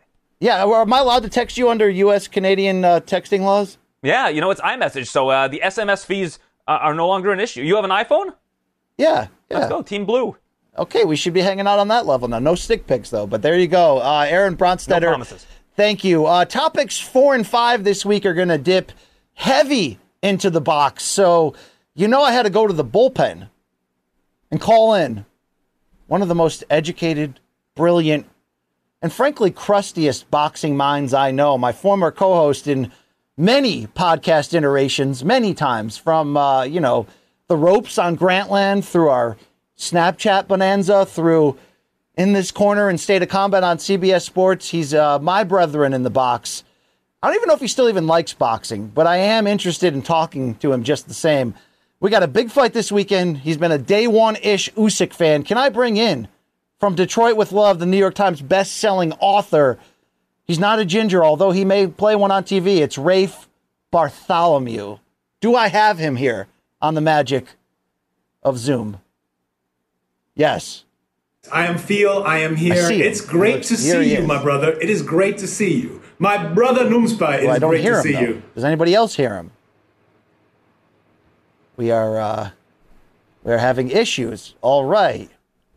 I mean, I can I can delay this a little and talk about you know athletic greens if. Uh, oh, maybe We good, maybe we good, Brian. Oh, we're Oh, off to that go, great there you start. You know how we Um, do. I, I am Rafe? here. Yeah. I don't hear you anymore. This is you know, this is on brand. This is really I've been doing this. I've been unmuting, Brian. Okay, okay. You you remuted for a hot second. It was. Uh, it wasn't me. Thank, Right? thank you. You saw it on the counter. It wasn't me, Brian. I saw the uh, the apple pie with the hole in the middle. It was interesting. Uh, Bugs, you know I love you. Do you still love this game? That's what our old podcast people want to know. Brian, of course, I still love this game. It's impossible to be, I don't know, quite at the level of hardcore. My hardcore qu- card isn't as shiny uh, maybe as it once was, but um, there's nothing like boxing. And, and beside that, we got Usyk this weekend. You know that I have been deep on that bandwagon for a long time, Yes. and I'm excited about this fight. Uh, we've also got Lipin yet, so you know he's one of my guys right there as well. Big week for the Kazakhs, just the same. We'll get into that. Um, you've hurt yourself. Yeah, you all right? I mean, you know, uh, Tyson Fury said before the second Wilder fight that you know you'd masturbate seven times a day. Okay. This is this is what happens when you go for a new record. When you go for eight, this is what happens. No, Brian, they call it a boxer's fracture, and then when you go into the hand surgeon, they say, "But real boxers never get it because they know how to punch right." So don't There punch doors. Don't get into fights with FedEx people on the phone. Don't be like me. Wow. Wow. Okay. Just the same there. I hope you're recovering. Uh, Detroit, uh, do you still work for Texas Monthly? Yeah, I am. I'm editing uh, sports as well as narrative features for Texas Monthly Magazine. Working on a narrative podcast too about the Texas Oh, wow. Rangers. Ooh. The the, the the law enforcement outfit, not the, uh, Oh, the not, baseball not, not Juan Gonzalez, two time MVP. Yeah. All right. Shout out to Chris. Woodward. It'll it'll be all right. I've been there, bro. Uh, Rafe, you're, you know, I mean, I've got a lot of, I'm, I'm in a few marriages. My lovely wife, Jennifer, Luke Thomas, you know, but, you know, you're one of my favorite people in this world. Um, can I introduce you to another partner of mine? I I would love for you to do that. You know, it's all love here. We're all in the family. It's the, it's the green miracle drink right here. It's called Athletic Greens. And Rafe, you've known me a long time. I don't eat clean. You eat very dirty, disgustingly dirty. I'm trying to make a change because it's up to us as a people to start making some changes. And here's something I use literally every day. It's one scoop of the green magic powder because I wanted better gut health, I wanted more energy, and I hated taking those pills and vitamins, bro. Well, Brian, you know me. I mean, I when it comes to the athletic greens, I am not only a client, I'm the player president here. All right, we love it. It doesn't taste too healthy, and uh, you know, it's got this this little tropical zing, this taste that I look I look forward to when I wake up. That's what I'm. Look, I got it. I got it on hand. I paid for this with my own money, and I'm enjoying it. All right. You know what I like best about it? The price. Yes. Uh, so, what is this stuff they say? How about one delicious scoop every morning and you'll be absorbing 75 high quality vitamins, minerals, whole sourced superfoods, whole food sourced, probiotics, adaptogens, all the stuff you can't pronounce, but it helps you start your day right, doesn't it? Oh yeah, I mean that that that special blend. And forget the Folgers crystals. I mean this special blend of ingredients supports my gut health, nervous system, immune system, energy, focus, recovery, and aging. And boy, I'm I'm 40 now. I'm washed, so I need it. Yeah, coming soon, libido help. Just the same, yes. Uh, look, it's so easy to use that I take it with me on the road. I use it during my live streams to stay, you know, up and ready. I mean, look, people have said, Rafe, hey, BC, you can keep hawking this product, but we know that you're slowly dying. Maybe it's the AG1 that's keeping me alive, though. Okay, think about it. Think about it. Yeah, look, I mean, our, our back in better days, Triple G said, I, I eat steak every day. Well, me, it's I, it's so convenient with these athletic greens. I'll, I'll start traveling with it. I I eat green every day. Okay, all right. It's lifestyle friendly, whether you're keto, paleo, vegan, dairy free, gluten free, whatever you got going on. It contains less than one gram of sugar, no GMOs, no nasty chemicals, no artificial anything, while still tasting good. and it costs you less than $3 a day if you're investing in your health and it's cheaper than your cold brew habit. I mean, who really has a cold brew habit? You got that soda pop habit. I know. I know what you've been doing with that red drink. I know it, okay? But uh, here's the deal taking it every day is a small micro habit with big benefits. It's one thing that you can do right now to take care of yourself, but don't just ask me, right, Rafe? Athletic Greens has over 7,000 five star reviews and is trusted by leading health experts such as Tim Ferriss and Michael Gervais. Amazing. Uh, to make it easy, here's the deal. Go to athleticgreens.com right now, slash morning combat. And AG1's going to give you a free one year supply of immune supporting vitamin D and those five free travel packs that I use all the time on the road. All you have to do is hit that website, athleticgreens.com slash morning combat. There it is. Okay.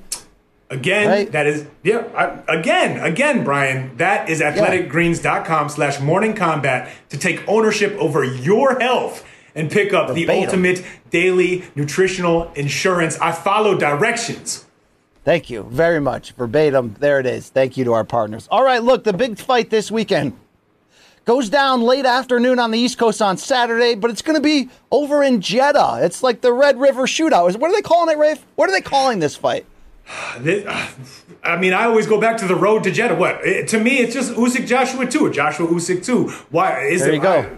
Hmm.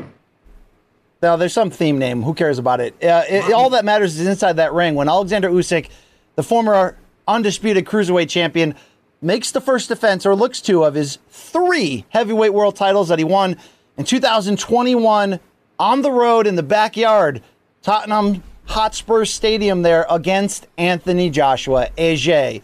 Rafe, the beauty of you and I doing this podcast today is it was more you than me, but I certainly came around. You're looking if people are watching, they're looking at a day one ish Alexander Usyk fan. And you and I got so high on this man that I once walked up to Eddie Hearn. You remember that in New York City? I told you about it. And I said, Eddie, I love you, but Usyk's coming and he's going to beat your boy AJ. Well, Rafe, it happened. First, how surprised were you 2021 when this actually all went down?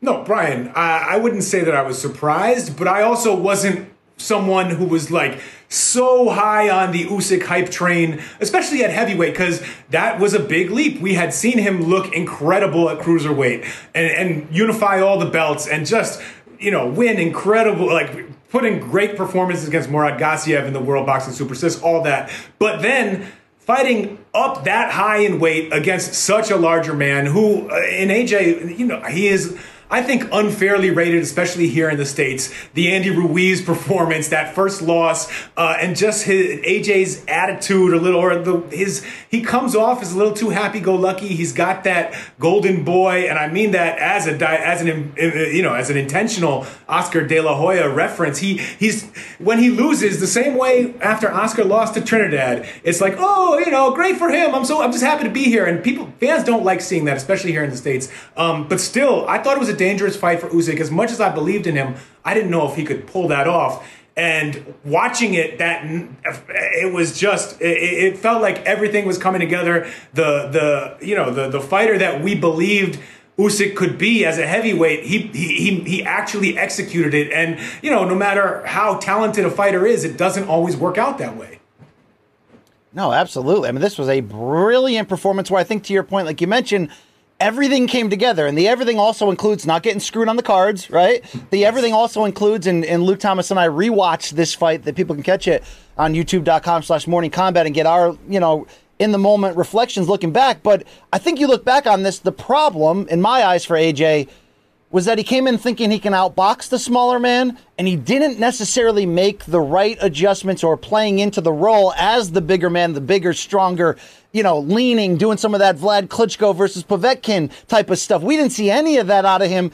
That it did sort of make for a perfect storm. That if Usyk could come in, dazzle in the way he did, not get stopped because the one thing we said about him, we know he doesn't have top end heavyweight power, but does he have a top end heavyweight chin to get to this point? Well, look, his heavyweight debut was kind of, you know, late replacement was a snoozer. Then he fights Derek Chisora, where there's a lot of good, but he also had a deal with a physical, real heavyweight in Del Boy and dealt with it. I don't think he ended in the end fought what would have been the best showing of AJ for different reasons. It created a perfect storm. It was a brilliant performance, but would you agree with me that you exited that first fight going, man, shout out to Usyk because damn was he brilliant because he had to establish early that he could hurt AJ, and I think he did establish that. But I never saw AJ, just like in the Andy Ruiz rematch, go into that gear that said, no matter what, I'm biting down, digging in, and winning this fight. Is that an accurate portrayal from your eyes of the first fight? Yeah, uh, look, absolutely, Brian. Especially, I mean, you mentioned it that first round. Usyk, the southpaw, comes out and landed what three really right on the button straight lefts that that made that made the fight play out, especially over those first four rounds. That Usyk really, really dominated. I think he swept them. I don't think that's a controversial opinion. Um, and I think that it, it you know, it, it, said that he was going to dictate, and he really did uh, control the action in terms of, you know, ring generalship, the best punches landed through most of the fight, especially that first half. Uh, and and that is where I think AJ probably made a mistake. Now we could all we maybe he had it. Maybe AJ intended on coming out and being the boss that night last year, and it just didn't work out that way. So we, but but it didn't play out that way in the ring. So Usyk either took it for him from him, or AJ made that mistake. And I think uh, what we've seen the people who've had some success against Usyk it has come early. They haven't let Usyk establish his rhythm right away. That was who? Tony Bellew. Bellew did it by being more cagey, counterpunching, fighting off the ropes. AJ can't do that. That's not AJ. Would, AJ would be insane to do that. That's not going to be this. Chisora showed something that maybe AJ can implement in a more athletic, less sort of wild man Chisora fashion, where he used his bulk and his strength and bum rushed uh, Usyk. And really, although I don't think Usyk was in the kind of trouble that, like, if you listen to the, the British broadcast of those fights, are like they're like Derek Chisora might pull this off. Like, all right, mates, chill. Um, but he, you know, he was he didn't let Usyk bang it full of cortisone and get on with it. Okay, yeah, he, he, didn't let Usyk get his get his rhythm going. Usyk, it took a little longer for Usyk to sort of weather that storm, wait out Chisora, let Chisora, uh, you know, shoot a little bit of his uh, his his load watch, and whoa, and then whoa, whoa, start. Look, okay. we, we know what we're dealing with here, Brian, don't we? Um, no, and, and look, I think AJ will I think it's likely that AJ will try and do that. He'll try and be more aggressive. He won't give away those early rounds, or he won't want to. Uh, but can he? Can he do? Can, can he take them? Can he? Can he be more aggressive and successful in that early in the fight? And if he does, AJ has stamina problems. Is that going to be? Is that to come yeah. back to bite him later in the fight? AJ doesn't have the. It's weird. You you started off saying an interesting statement of like you know maybe the American fans won't fully give AJ his due, and I think that's right. We are we naturally skeptical to begin with of that big UK star always right. Come to Vegas and prove it.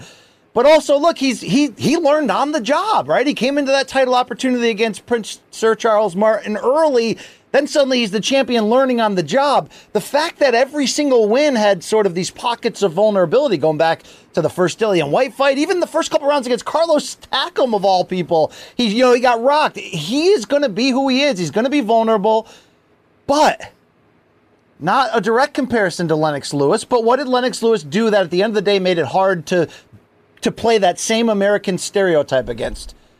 He got up off the canvas after being stopped by two guys in title fights and came back and knocked them both out. Now, AJ didn't do that in the Ruiz rematch. He safely boxed him from distance, and maybe that's part of why he still carries a certain level of criticism. Whereas, like, we all know Fury's better if he could just get in the ring with him. Maybe all that's true. But AJ still has really tried to round out his game and become a good boxer. He gets up off the canvas like he did against Vladimir and kept coming back and found a way to win.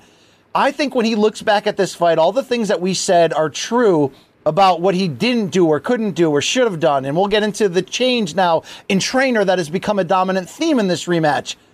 But one thing we cannot overlook, Rafe, is that Usyk, and I, I harped on this when we did the rewatch of the fight with Luke, he had to take some bombs of his own, especially in those middle rounds when AJ came on, in order to stand in there and win this fight the way he did. And Usyk, did he not in the post fight interview after the win say, you may have not noticed it, but I got hurt. Like, you know, I had a, there's a couple of those counter shots, especially that straight right hand when AJ figured it out in the middle of this fight, where Usyk had to bite down to get there. Maybe he's a better poker player than people realized, But in theory, as we head into this rematch, if we get a more offensive and dangerous and confident AJ, who at the very least is saying, I can't outbox him, I now know that. But I Right. might be able to outfight him. This fight could be an entirely different story, and I think that's what fuels the intrigue the second time around. No, absolutely. I mean, and you saw in the middle of that fight, rounds five and six, when AJ found a home for that right hand. It, those were serious punches, and forget what Usyk says after the fight. Yes, he admitted it himself, but it's not just that, Brian. Look at him in that fight. I mean, he was cut above the eye. I think that one was not from a punch, but still, he was roughed up too, and and that's just what's going to happen fighting 12 rounds with and giving up the amount of size that he was to to to just a much naturally bigger heavyweight in Anthony Joshua who can punch and when he lets his hands go has a lot of power. All right, he didn't always look good, but he has to let his hands go in this rematch even if that means risking gassing himself out, putting him in a position where he has to you know, survive a couple rounds, tread water, figure out some way to get through and catch a second wind.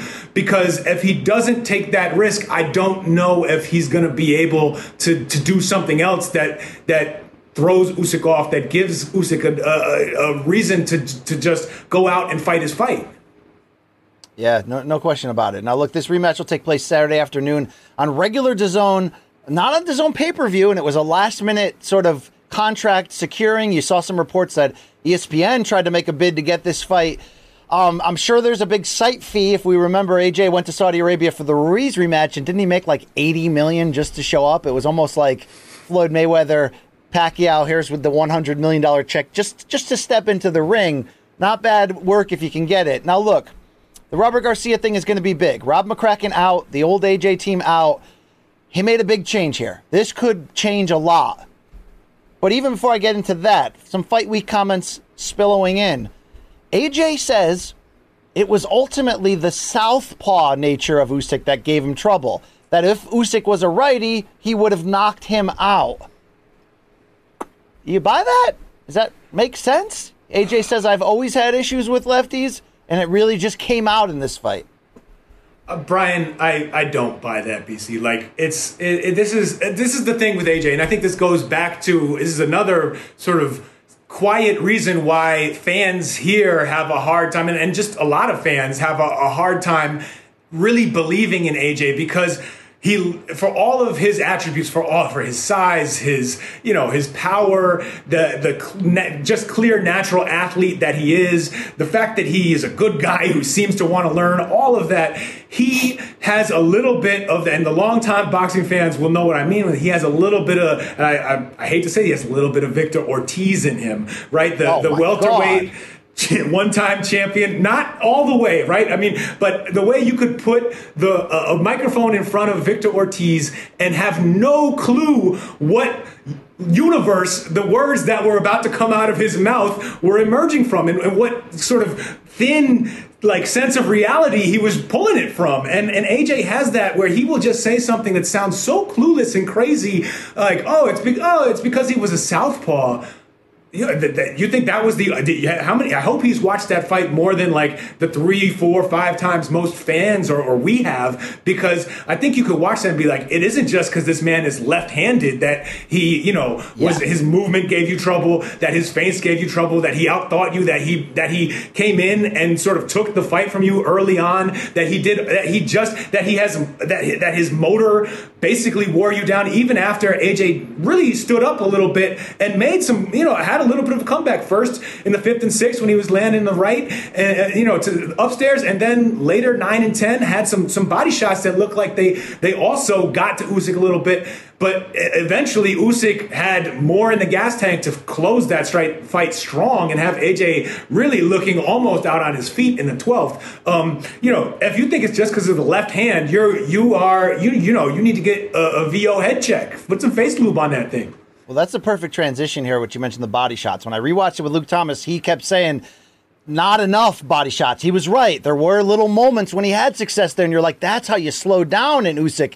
Since joining forces with Robert Garcia, the great Mexican American Southern California trainer, who is, if, if he has one great skill, along with being an offensive style of coach, I think it's taking someone who's talented but a little raw. Think Marcos Maidana heading into those mm-hmm. Floyd fights, and and just carve, you know, almost what Trevor Wittman's doing on the MMA side. And and you may not be as jived into the skin. What are we talking about here? Ooh, I like it though. Yeah, but going to the body with a Robert Garcia as your trainer sounds like a great idea. Did you see the promotional videos or whatever that are coming on social media of Robert holding the bags and AJ just digging for gold? It's like, you know, Emanuel Steward. what's to the body, son. This could change everything if you are getting an aggressive AJ who's looking to set the pace and tone and is willing to get not dirty but grimy it's got to fuel your advice that really this second fight could be completely different. Your your your your perception of what it could be. It could be Brian, but if you look back at that first fight, how come? Why? Why do we think that AJ managed to have a little bit more success to the body later in the fight? I don't think it's because he had no idea that he might want to try and attack the body of a much like faster footed opponent. I think it's because Usyk was just way too fast and was in and out before AJ could really do much to him in that regard. I don't know if that's really going to change in that fight. In, in, in this fight, I, he I think that AJ should try if it, if he you know if he like that should be on his checklist. But that's that's a tall order to ask against uh, one of I mean one of the best movers at heavyweight we've seen uh, in in this era, and, just has uh, Usyk's got quite a uh, just a beautiful set of wheels on him. I mean, what what a you know, just he's got legs and he knows how to use them, Brian. Yeah, he's good. You know, he doesn't have Pacquiao-sized calves, but as Triple G once said, I like beautiful guys, and he's his style certainly one of them. Um, this is look, stakes couldn't be higher. Three of the four belts. Uh, in theory, the winner's going to advance on to face Tyson Fury. in theory, we'll find out. You know, we want a undisputed champion, one face, one name, all that stuff. For AJ, it's another chance at redemption, and, and it would be a big one here, especially if he can make it a different fight. Is there any part of you that looks at Usyk and says, okay, AJ didn't, in, in all reality, AJ did not have enough success or enough sustained success in the first fight to really have a chance at one of those robbery scorecards, or if not robbery, one of those. Man, did they give him the benefit of the doubt in every round? I mean, look, coming into that, some of our some of the predictions I predicted Usyk would win, but some of the predictions are like, your eyes will tell you Usyk will win, but typical boxing, AJ will get a majority decision win. I have to believe things will be closer in the rematch. I think AJ will fight better. I think the Robert Garcia relationship is a smart one. Is there any part of you that would advise Team Usyk to come in here not looking to get 12 rounds in a, in a second win, but to come in here and find out whether that chin of AJ will be up to the level of the balls that he'll need to win this because you wouldn't outright call AJ chinny, but he's vulnerable. And nobody hits more direct, as we saw early in that fight, than than than Usyk. Whether it's a straight left, whether it's the looping variety that he took Bellew out with. What if Usyk just says, "I got to go out there and get it"? Is that in play? I don't I don't see Usyk going out there with that exact mindset, but I think that he he won't be afraid to try and seize uh, an advantage if he really sees that AJ is hurt. And I think that it, you're. I mean, look, I might call AJ Chinny. He's about as close to Chinny as you can get without being out and out. Like uh, I don't know about that guy's chin. Um, he he does not, and even when he isn't hurt by a, by a shot. It seems like he is discouraged every time he gets punched, and it's it's boxing, right? It's boxing at the highest level. You're fighting an Olympic world champion, a guy who is undefeated, who is who is unified at cruiserweight, who already beat you. He's gonna touch you, all right? So AJ kind of, I, I don't know if it's more mental with him or he's just, or if it's mental in the terms of he gets discouraged when he's not having success, when he feels the guy starting to hit him, or if he's worried about the chin uh, because of the Andy Ruiz fight and some of the other times we've seen him rocked and shaken by a by a shot here and there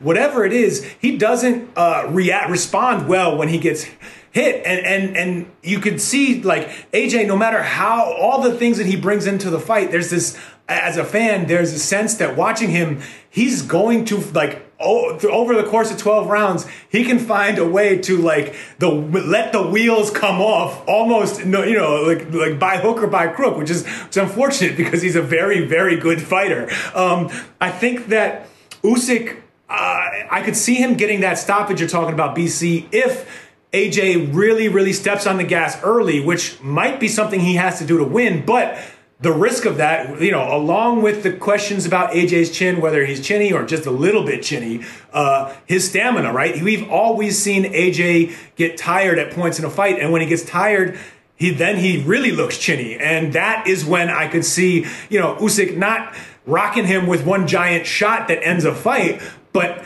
you know, dragging him into deep waters and tiring him out where you know, and, drowning him there and getting this getting a, a TKO stoppage like that in rounds, you know, eight through ten. Yeah, yeah, that's interesting. And AJ's gonna have to lean all over him to try to slow him down. That's gotta be you gotta if you're the bigger man, be the damn bigger man, okay? Don't you know, don't be fighting like the Figueroas, although it's exciting to watch, by the way, but they give away that height, they get inside, lean on that fellow. Uh, it's interesting, Rafe, you're just saying AJ's not chinny, but he lives close enough to the chinny district that it spills over a little at times. Is this like you in Detroit? Like you're not in the like crazy area, but you're you know you're close enough. I, look, let's not call any area crazy. I live on Nine Mile Road, so I live a mile outside of Detroit proper. I Wow, that's like Mom's Spaghetti area, right? Uh, no, well, there's actually now a restaurant here called Mom's Spaghetti uh, that Eminem owns, and, and that is further downtown from from around Eight Mile. But uh, yeah, this is I think Eminem's studio is pretty close to where I live. All right, I, I take back, not crazy. I mean aggressive. I mean inner city. That's what I mean. It, right? Yeah, you know, it's a city. It, it, no, I mean, they're obviously. But you grew up in New York City, okay? But you're like from. I mean, is it? Do people not give you the street cred and respect when you're like, I grew up in Manhattan? I'm a. I don't care. I'm 40 years old. I, I'm. I, you know, I, I injure myself punching doors. Um, luckily, I am tall and you know grew up in the 90s when new york was a little grittier and you just didn't have to uh, be quite as uh, you know you, you could you, you just learn how to be quiet and stay out the way Okay, all right. I, I, I'm trying to give Manhattan the respect it deserves. I mean, it's not the Bronx, it's not Staten Island. Okay, against who? Against who? What do you want me to do? I mean, Teddy, uh, you know, Staten Island. Uh, hey, there's a lot of, lot of, uh, you know, New York's finest out there. All right. I don't have a pick yet. I am really teetering here. I've gone back and forth. I've had picks all over the place. I am interested in yours. Our friends at Caesar Sportsbook right now Usyk has a minus 210 favorite. I expected to see AJ in this spot, a pl- but instead, Joshua, a plus 175 underdog. Rafe, it's a Wednesday, but give the people what they want. Give them that Friday prediction right now.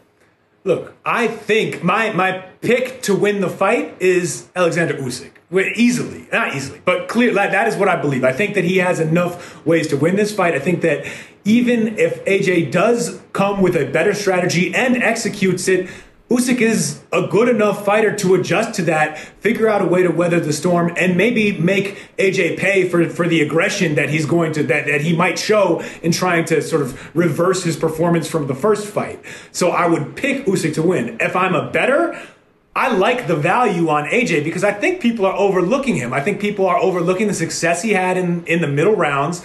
Uh, the fact that like while uh, I think I would have scored the fight about 8 4, I mean, that's only a couple rounds away from a draw. And I think that if we want to put on our tinfoil hats and start talking what the business wants, conspiracies, all that stuff, and I'm always happy to go there. I do think there are dark forces in the world of boxing, Brian. Wow. A man in the black hat may exist. Uh, would you and- connect it to the European banks and the Rothschild family?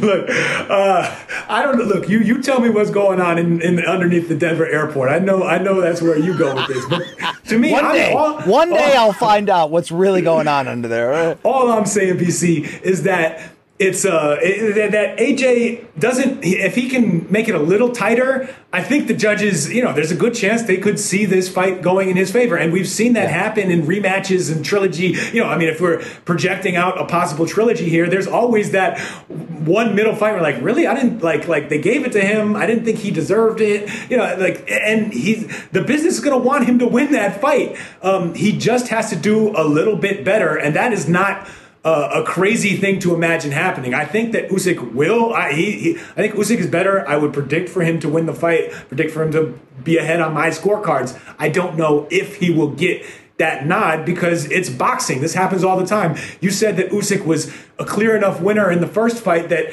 no one really feared the robbery score. I feared the robbery scorecard. Are you kidding? I've seen worse robberies than that.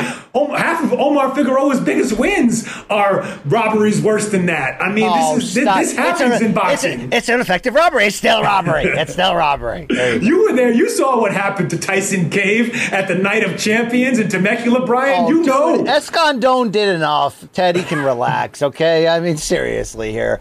Uh, Rafe, uh, d- closing out Usyk here, you and I were, were day one ish, but that's because he wasn't on American TV in his initial rise. I mean, his WBSS, World Boxing Super Series tournament win is some of the best consecutive elite stretch of hard fights that we've ever seen. AJ number one is probably going to end up being, at up to this point, the fight for many reasons of Usyk's run. But would you recommend any other performance for someone that didn't follow the rise to find out how great of a cruiserweight he really was? Oh man, I mean, there's so much to choose from there. I think that uh, really the WBSS, uh, you know, three fight stretch i- i- at cruiserweight when he unified the titles is those are the most wow performances and the most challenging, closest fight of his career against you know our, our the the you know Latvian uh, our, our Lat well your Baltic brother right? Uh, Yes. I know you're Lithuanian, but it's right next door. Mairis Briedis. I mean, that one I thought was I, when they were reading the cards. It's like I have no clue who's going to win this fight. It was decision, right? Super close, and he, and he Yeah. beat him. And like Usyk has made a habit of doing throughout his career, beat him at home in Riga, Latvia. You know, right on his doorstep. Anyway, those the two the the whitewashing of Glowacki and Marco Huck at cruiserweight, uh, who were both very good fighters at that time. Uh, Huck a little bit washy, but still a big uh, aggressive, you know, crazy Turkish German man. Uh, and then the the close fight with Briedis, who was uh, you know uh, probably the closest we've seen to an athletic Great fight. He had, a, Speed he had a stand in fight in that one. That was great. Yes. Yeah, and, and that's the thing. He was able to keep up with Usyk's feet and stay close to him and really get rough and dirty in there in a way that made it effective. And that he just, but again, he ran out of gas a little bit at the end, and Usyk closed strong. The guy, Usyk, of all of his attributes, and this is this is a fighter who, outside of not having great pop, uh, you know, as as a power puncher, has almost everything else. The thing that might be number one on that list is just his mental strength, his his ability to uh, to to hang in there, rise uh, to the occasion, find another level when good opponents like Briedis or AJ, when they find a little success in the middle of a fight or push him early, or when Chisora comes out like a house on fire and is just doing, you know, wild like like some of the things Chisora talks about with the with the donkeys and the anal beads in his in his interviews. Like Oh, this, that's oh. the kind of action he was bringing in the ring to, to Usyk, and Usyk weathers that, comes back, adjusts, and does and, and, and takes over the fight, and that's because uh, you know how strong he is mentally, and uh, that's also another under like we haven't talked about it yet. It's been a big theme of this build up. You know, Usyk is going to have this is probably uh, got to be the biggest mental test of his career with every you know having been recently on the front lines of the war in Ukraine and and fighting. I mean, yeah, he fought for his country in the Olympics. He probably feels as if he always fights for his country, but this is a whole new level of that and he I think he can rise to the occasion, but I guarantee you if he if he loses and we're Monday morning quarterbacking the loss, we're all gonna be saying, well, you know, of course Ukraine had a big had to play a role. Interesting stuff right there. Uh, more surprising boxing turn of events: the second half of the movie Million Dollar Baby, or Mairis Briedis getting the Jake Paul tattoo and putting out the Raisin Balls music video to try to attract him in. I mean, what the hell is your guy doing? Seriously. Never, never, never follow through on the promise to get the tattoo. All right, right. Vanes Martirosyan taught us that. He said he was going to get a Charlo tattoo uh, if Jermell Charlo beat him. Jermell beat him. You know what? He Vanes had the sense to not do. Get a tattoo of Jermell Charlo or Lions Only or whatever it said he promised he was going to do. Don't do it. Just don't do it. Topic five takes us to this weekend. Showtime Championship Boxing still with the Adrian Broner withdrawal. Gonna have a four fight card. It goes down Hollywood, Florida, 8 p.m. Eastern Saturday, only on Showtime. Omar Figueroa Jr., the former lightweight world titleist, who's made his own comeback from mental health setbacks, still in the main event. Sergey Lipinets, the new opponent, the former 140 pound champion, who was on this preliminary off TV card, maybe as a potential, you know, replacement if something happened. Well, it did happen. We'll get to that fight in a second. But Rafe, you and I have covered AB's wild up and down career really from the beginning. It, it, it coincides with us getting into the boxing journalism game on this level. I mean, you and I once went to New York City and interviewed AB in the back room ahead of the Mikey Garcia fight. And it's like that day he was professional. I'm going to turn it back around, AB. But you can catch him the next day and it's a whole different one. He ends up pulling out of this fight for mental health reasons, despite Omar Figueroa's sort of uh, aggressive slander after the fact. Do you look at this as almost a good thing that he who has obviously battled mental health things throughout the years very publicly, kind of knew himself enough to step aside? Or being so close to the fight, is it just another weird occurrence in the life of Adrian Broner as a professional boxer? Yeah, I don't know. I mean, look, I, I hope that he does uh, that. That by missing this fight uh, and pulling out, AB, you know, it, it benefits him in, in the way that he, he needs it to. Whether that means, uh, you know, seeking help or just you know getting getting away from things, whatever it is he needs to, to get himself right, you want to see that happening. It's hard to say, is it better? Because on some level, I imagine everyone, uh, you know, needs the, the the purse that you're going to get for fighting, you know, in a main event on Showtime. That's a that's a that's a lot of money, and we've seen that, you know, unfortunately, AB at least publicly has has said that he has had money issues before. Um, it's not hard to believe that that perhaps he he overspent it some, even though you know, I mean, knock on wood, I would be very happy if that were those were all lies and he's sitting on a nice pile of cash. Um, but uh, you know, it's hard to say like what's if it's just one night, maybe maybe mental health can take a break and you could get that money and, and work on yourself later. But look, he did what he had to do, uh, and and hopefully it works out for him in the end. It, uh, strangely enough, I know this is the exact opposite of what the boxing industry probably is saying about AB right now, but uh, this makes me want to see him uh, come back and get another fight somehow, some way, someday. Although obviously, when you pull out the, at the beginning of fight week and and leave a, a, whole yeah. promotion in the lurch, it ain't easy. And that's why Omar Figueroa kind of accused him of just you know not being in the best shape and, and kind of looking for a way out. But let's be honest. Look, the mental health narrative has become a, a, a, real thing in boxing, and probably rightfully so. I mean, we've, we've seen Ryan Garcia take a step away. We've seen Danny Garcia, you know, getting emotional in the post fight interview and revealing his battle through Teofimo. I mean, it's it's look, it, it can hit anybody at any time. We also saw on Twitter Tank Davis kind of make some comments and Ryan Garcia coming back at him. I don't know if you saw this. Could we throw it to the uh, to the tweets right here? Uh, Tank says boxers got to stop using mental health to get out of stuff. Then Ryan Garcia says, Tank, we can go back and forth what happens in the ring all day, but taking a shot at someone's mental health is out of line. I hope that deleting your tweet is part of your journey, blah, blah, blah. Rod Guy would then come back. I believe we got a second tweet card here. There it is. Uh, being honest about mental health is strength, et cetera, et cetera. Educate yourself. And then Tank says, look, we're just built different. We come from different places. I want to show it. I want to show it by putting the pain on you. That's how I'll fight my mental health. Now, look, I mean, we all want to see that fight. We'll see what happens uh, in that regard. But, but boxing is as macho a game as we know. Could someone use it as an excuse to get out of something? Yes. But I also like that for the most part, we're starting to look at this as like, you shouldn't be in the ring unless you are in a spot where you're safe because of how unsafe this game is, at the very least. I got to be happy that people are taking this seriously it's look it's of course it's a great it's for the greater good of society that we are taking this seriously. It's difficult in a sport like boxing where you know there are reasons why fighters might want to pull out of a fight.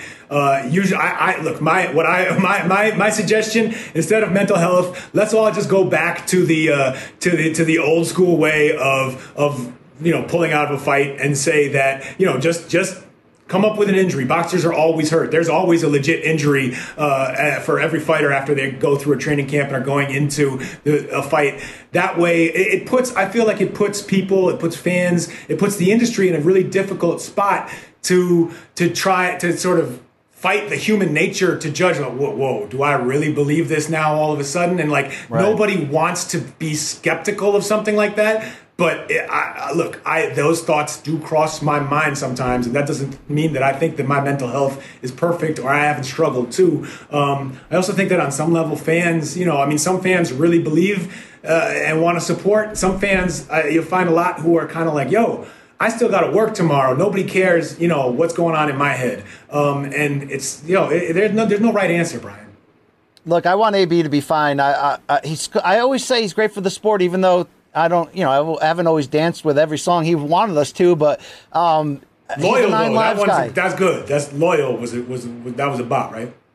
Yeah, remember we had those those rap tracks on the old uh, podcast and we were playing them, man. That was that was something. Um, you know, he's 33 and and I still think if he wants to, he can make fun fights. I thought this would have been a fun fight. We can argue though.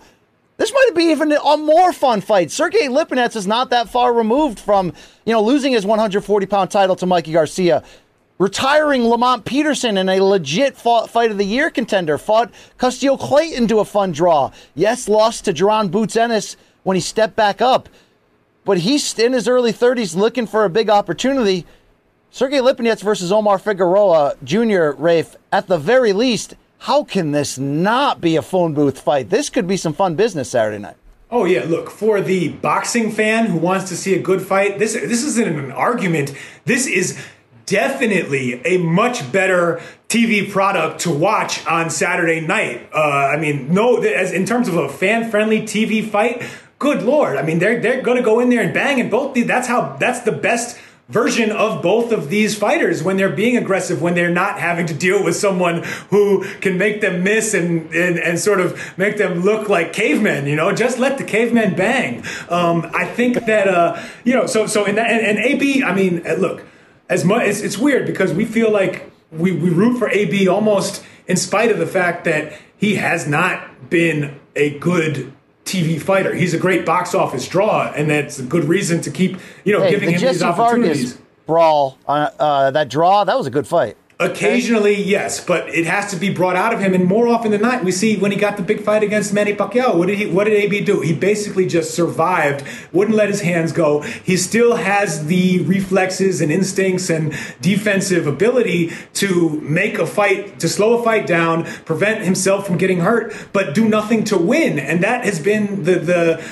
the story through so many of the fight of his fights in the last, you know five years almost. And, and I think that we would have seen some version of that again. Maybe he would have been good enough to nick a win over Omar Figueroa, maybe not, but it, it would have been that kind of fight. Instead, we get Lipinets stepping in, who is still, look, Lipinets, I am not always, I, I there have been times, and you know this, you, you make fun of me about it. I, I sometimes can be a little dismissive of, of Lipinets as a legit championship level contender at, you know, 140, 147, any of these weights. I don't think he is, but I think he is a world class B plus fighter, whatever in the world that means, right? A a like a championship level gatekeeper. And you see what happens when he steps up. He doesn't he looks like he doesn't belong in the ring with the likes of a Mikey Garcia, even though I know, oh, he pushed him, he pushed him. Not Oh, enough. no, he Um, made that hard. See, this is where you and I differ. He gave he gave Mikey the business for a while. Okay, how dare Yeah, he was maybe he was bigger than Mikey. It's true. Mikey never, Mikey should have stayed at 135. Maybe the 147 elites are a little too big for him, so you get somebody with huge skill like a Boots. They're also just be- way better. The 147 elites, Brian. No, no, you're right. All right, but Omar Figueroa Jr.'s got a chance to kind of put his train back on the tracks. We wish him well. Have you been? Um, uh, you know, you and I are not podcasting anymore, but dude, Brandon Figueroa at 122 now 126. Like, I- think we're done saying, "Hey, dude, why are you giving away your reach and height?" Because he gets inside on you and he knocks people out, man. I mean, this is becoming a thing. Have you enjoyed the Brandon Figueroa experience? Absolutely. I, I enjoyed it really early on. I think uh, whether it was on Showbox or some of the early PBC undercards I caught him on before he was fighting for titles. He came in. I remember back in the day coming out with a hot take that definitely went nowhere that Brandon Figueroa was the you know was the the sort of like the cool hipster Ryan Garcia you know like handsome but in a much sort of you know much more indie way. You know come in with his baby face outfit and uh, and at that point in time I thought he could fight a lot better that might still be true. We haven't really seen Ryan Garcia fight many, you know, high level opponents. But, uh, you know, yeah, Brandon Figueroa is real good. And, and even though he lost that fight close, you know, to, to Stephen Fulton Jr., good Lord, Stephen Fulton Jr., good Lord. I mean, Yeah. that was a really, really good fight. And he showed that he isn't like just another sort of uh, you know, hardworking, you know, put your, you know, put put your lunch lunch pail hat on. What is it called? That ain't it. Whatever it was, that it has to be your bull, Brian. But uh, you know, he's I not buy just auto like parts a, from that guy. Yeah. yeah, he's not just a just a just a tough, you know, hardworking guy who likes to get in the trenches and bang. He he has a lot of craft. He's a really strong inside fighter, and and he really gave Stephen Fulton Jr. you know a, a great test and and one that you know uh, they're not in the same division anymore. But I don't think any of us would Oh, we'll have been upset to see that again. Exactly, But but get it right. It's Steven, Steven? but cool boy Steph. But now they call him Scooter. I mean, he's blowing people away too. He's fun as shit. Don't forget the third uh, boxing Figueroa sibling, Omira, the strength coach, also really making a lot of waves and bringing her career to the next level. Uh, and also, AB did it for the hood against Pacquiao. Okay, yeah, AB did it for the hood. Okay, so back off. You bit. know I beat that boy, Brian. Uh, we close today's show with a fun segment. Rafe, you've never done this type of fun stuff with us. I debuted it last week with Rashad Evans. It's a new segment. This is a box edition of Yes, No, or GTFO. I got you. So here's the premise, Raphael. I've got 10 or so provocative statements about boxing and beyond. You will respond with yes if you agree and tell me why, no if you don't agree and tell me why, or GTFO BC if you think this is just ridiculous or what have you. I got Rashad to GTFO me three times last time, so we'll see what happens. Oh, I think I can exceed that.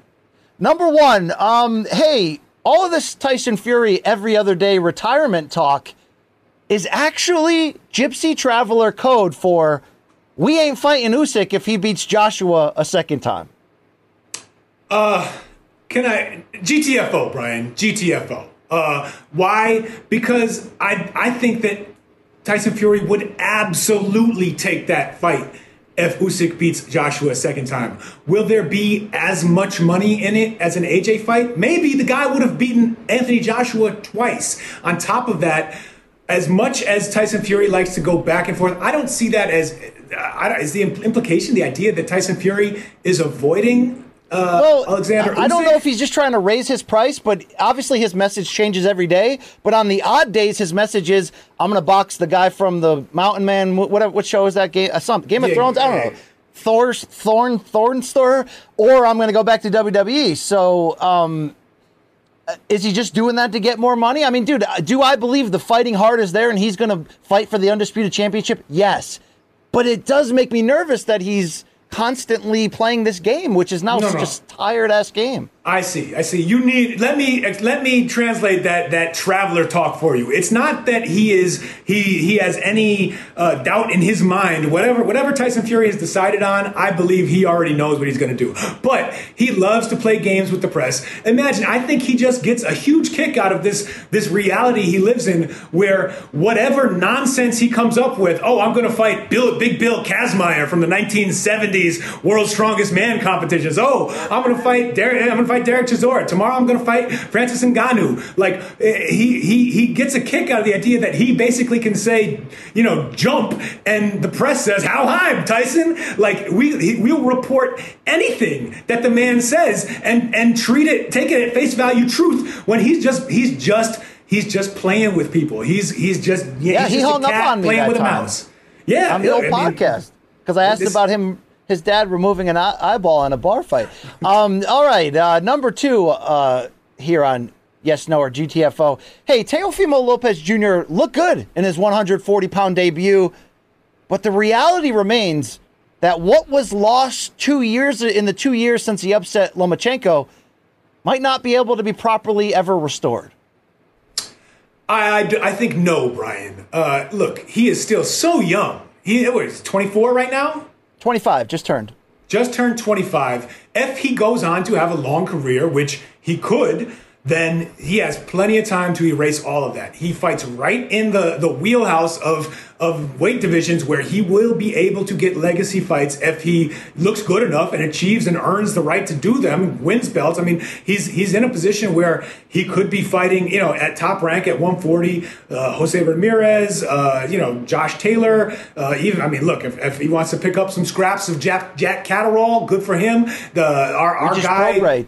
Pro great. I mean, uh, you know, Ryan. If that Ryan Garcia fight happens, I think you remember Brian years ago on that podcast we used to host. We jokingly asked Teo after I think he had just slept Mason Rockhard Menard, and uh, and we asked rock him hard like, mighty, yes. yeah, Rockhard Mighty man. Oh yeah. Well, he we asked Teo what he thought of Ryan Garcia, this pretty boy, and he laughed at you. He was like, "That boy does not want any piece of me." I, I think he still thinks that's the case. Um, look, he has to he has to keep himself on track. There are all the obvious questions about uh, whether the the trainer relationship with his father is good for him, uh, and, and he's going to have, but he's going to have every opportunity to either correct that if it's a problem or prove the world wrong. And if if he doesn't, then it's not because of these last two years. It's because he didn't. One word answer from you is it more likely of really hard fights to make that people think they can make that Rye Guy faces Teo or Gervonta? Javon, oh God, I don't. Neither more is the most likely. I don't. I don't know if uh, Ryan Garcia right. wants to fight a fight like that against either. Here comes spectacle, skeptical. I hate the sport. Bartholomew again. Let's go to number three here. While playing mythical matchmaker with the four princes, as Kieran Mulvaney calls them, and that's of course Teofimo, Haney, Gervonta, and Ryan Garcia. It's fun to do. But dude, Shakur Stevenson would beat all of them at 135 or 140. um I look. I say pump the brakes on that one a little bit, Brian. Uh, so no, uh, not yet. I see where you're coming from. I might favor Shakur in all of those fights, but let's really. I mean, like, has Devin Haney done anything to to to to like lose his luster? Uh, has and and, and Teo, while we we know the drawbacks with him. I could still see him. We've seen him rise to the occasion and win an incredible, you know, uh, have one of the best wins of the last five years. I mean, that is like a Rigondeaux over Nonito Donaire type win in terms of like the, the, the opponent in front of him. And he deserved that W over Lomachenko. Uh, he was so dangerous that he convinced Lomachenko not to fight his own fight for six rounds to start halfway through the fight. That's what Teo can be. So do I think, do I understand why people would, would reasonably favor Shakur, who seems to really be putting it all together right now? Yes. I might favor him too, but to just say, "Oh, he washes all of them," uh, no. Well, I there say yet. wash, but God, he he does Floyd stuff. Nobody does Floyd stuff, okay? You, he does Devin Floyd Haney, stuff. Devin Haney, all he does is Floyd stuff. I know, I know, but I think Shakur has that second gear that people question if Haney really has. That like Is that the gear where he holds his opponent's head the entire fight and punches behind it? Yes, but also, uh, you know, Shakur's proven in the parking lots too. Tough guy outside the ring as well. Hey, let's go to Do- Renonito Donaire, as you mentioned. His recent public tease of eschewing retirement following the Inoue rematch loss in favor of cutting more down to 115 to fight either Chocolatito or Kazuto Ioka. Look, it's noble, it's ambitious, but the dude's 40. This is a really bad idea, Rafe. Uh, yeah, I don't see why he has to. Uh, so yes, I don't see why he has to cut weight for that. Why won't one of them come up to him? I know he's bigger than them. He probably that would probably benefit him. But why not? Don't you know this? This remind this is like the classic Chad Dawson promising to go down and wait to fight Andre Ward and then getting his ass handed to him mistake. Don't don't give that up right away. Don't give that up before you're at the negotiating table. If they end up at 115 and he thinks he can make it, I'm okay with that. I, I like the idea of one big legacy fight for Nonito on the way out. Yes, he got just washed against uh, in Inoue, but that's what I mean. Inoue can do that. That's what we thought was going to happen in the first fight uh, before Nonito pulled out that inspiring performance. Um, I don't think that the results of their latest fight mean that Donaire is just done, and I think that he can't like. Especially, I love the Chocolatito fight. One because I think Chocolatito is a really, really advantageous style matchup for for Nonito with his counterpunching and and just you know his power and that left hook, uh, and also uh, that is an incredible legacy fight. Both of them way at the end of their careers. They hopefully aren't going to hurt each other that bad. That is one to retire on for whoever wins it. I mean, that'd be great, but dude, I thought he was washed after the Walters loss at featherweight, and the fact that he's moved down two divisions. Were you late right 30s, or wrong about that? But the fact that he's already done this has been mind blowing. That he fought Inoue on that level in the first fight. Dude, there's only so much you can bite off, though. He's got a beautiful wife. Do it for Jaron, right? Jared, Jared's practically a grown man now. He doesn't know he, he's he's fine. He, he can be the man of the house. I mean, risk it all at home. Don't risk it all in the ring. You know what I'm talking about. All right, uh, the next one. For as much as we glorify Steven Seagal's portrayal of Detective Gino Felino in the 1991 action thriller Out for Justice, his mindly search for Bobby Lupo was actually a sad portrayal of police brutality, reckless use of force, and about 78 other illegal acts the last time I checked. Brian, this is maybe the strongest GTFO you will ever earn uh, in the history of this segment. I don't know how many more times it's coming up, but this is G- GTFOFOH everything I can come up with to that, Brian. It's a movie. It's a great 80s movie. All right. Does are 90. we worried? Are was it was it 1990? 91. Get it right, okay? well, Please. yeah. You know? Sorry sorry to offend your your your lord and savior uh, but brian it just it, it like this is this is crazy. It's it's a movie. It, it- it's so much fun. It's hilarious. It's it's classic you know action movie star. But admit know, it, in our what- great debate of what is the best prime era Seagal flick, dude, it's marked for death because it's grimier and more realistic. Just admit it, bro. I won't admit that. No, be- I, I, I know you did it. I won't admit it. Brian, it's because Out for Justice just has nonstop action. It's in the, the, the dialogue is ridiculously terrible. There's the I mean, great subplot with the guy who abuses the dogs. It's no, no. Okay, okay. Uh, few are mentioning it because of Triple G's age, but there's at least a 25% chance that he can lure Canelo into an angry brawl and win the trilogy in Marquez Paquez Paquez 4 fashion. Just like Manny Pacquiao got knocked out in December 2012. Uh, Brian, no, I, look, I'm actually with you on this. I, I say yes to this. Um, not necessarily that I see it being uh, uh, playing out as Triple G luring Canelo into a brawl, but just that there there could even with Triple G's advanced age, the fact that he hasn't looked nearly as good as he did, you know, five six years ago in his recent fights. All of that we understand that Canelo will be favored big, and he will deserve to be uh, given their recent form. But there's always that chance, and you're giving me a chance to uh, to quote my favorite. Roger Mayweather line, which is eh, from an interview before the uh, before Mayweather Pacquiao three, I think Mayweather before Mar- Pacquiao Marquez three, um, and he says he says sometimes guys are just made for each other, and I hope that that's the case with these two because Yeah. they've given us two incredible fights.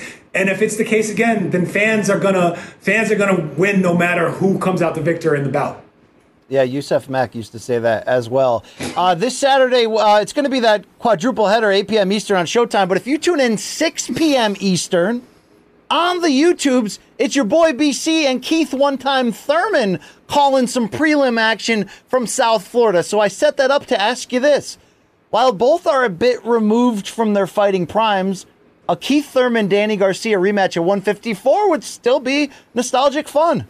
Absolutely, yes, yes, yes, and uh, also uh, the, uh, let's not undersell the real main event here, which is that prelim call that you and Keith Thurman will be on. I mean, it's going to be a tug and war of kindness. Uh, we, we, the fans cannot wait to see you two Walter make beautiful galore. music together. Will you be bringing flutes? Oh man, that's uh, yeah. Want, he said he doesn't play it anymore. I'd love to see him grow back the long ponytail and and yeah, that'd be. I should I should bring a flute, okay? Not not you know a wooden variety. All right, we got to keep it rolling here to to round out this super show today.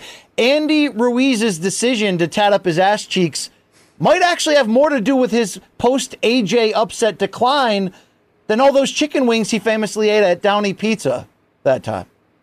No, before the Brian. rematch. No, no. Get your get your timeline, get your Ruiz timeline straight, okay? The ass cheek tattoos did not appear until after the loss to AJ. All right, he oh, just had his regular dis- destroyer script across the back, the same tats we knew and loved from Andy, as well as an extra 40 pounds. And, and also get the meals right. All right, it was pastrami pizza, which Andy wouldn't eat because he was trying to watch his weight for the fight, but he was eating healthy with a giant plate of chicken alfredo pasta. I don't know how he come. This is how this is how you you have a performance like Andy did in that rematch.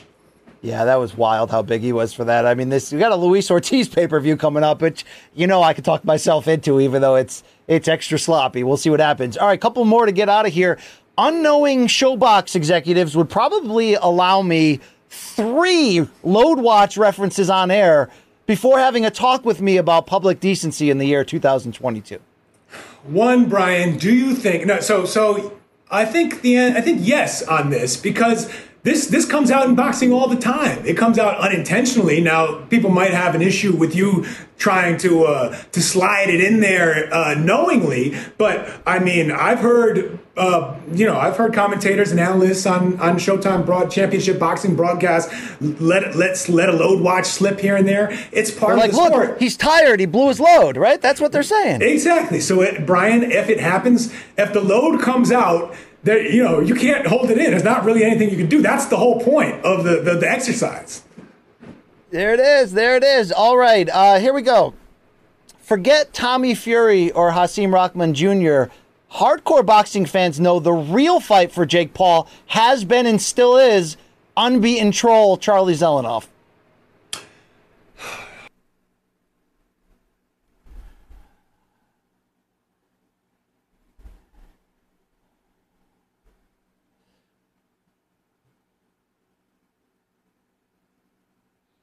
No.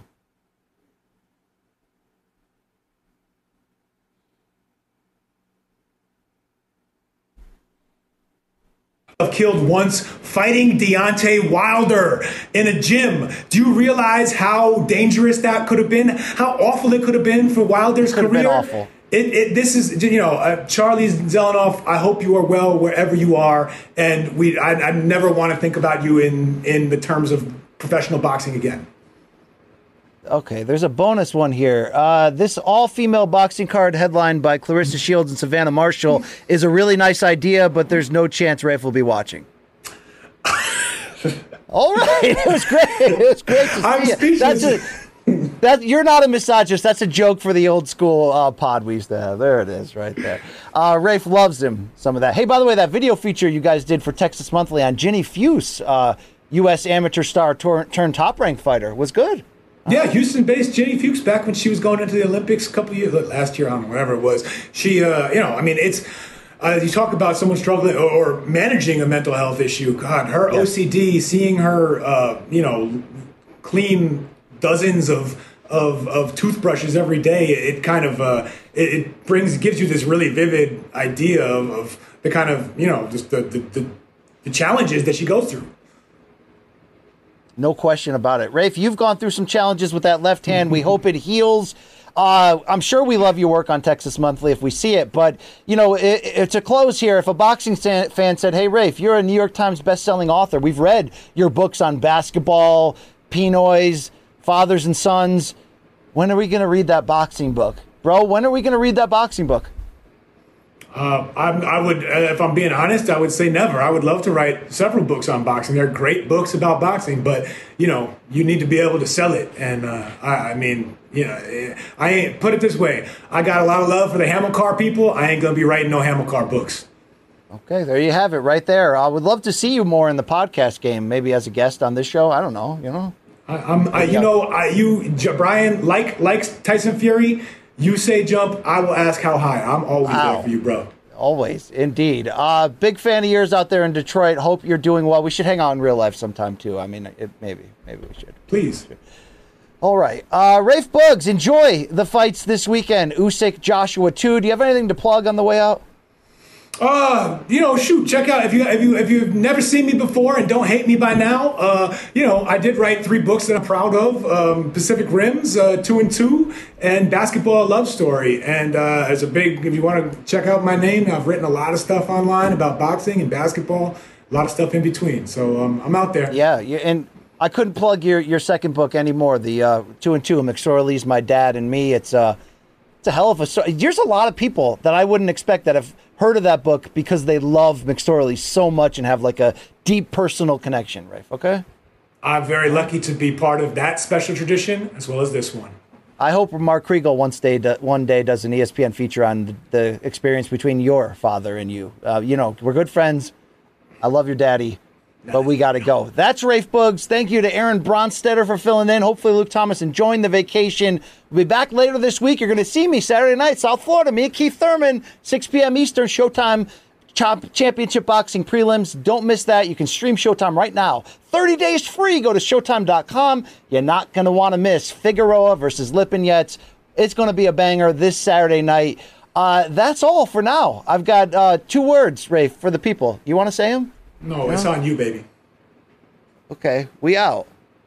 What you gonna do about that? I love it. I love it's to over. hear it. Over. Get it. Close the show already. It's over. I don't want to do this anymore.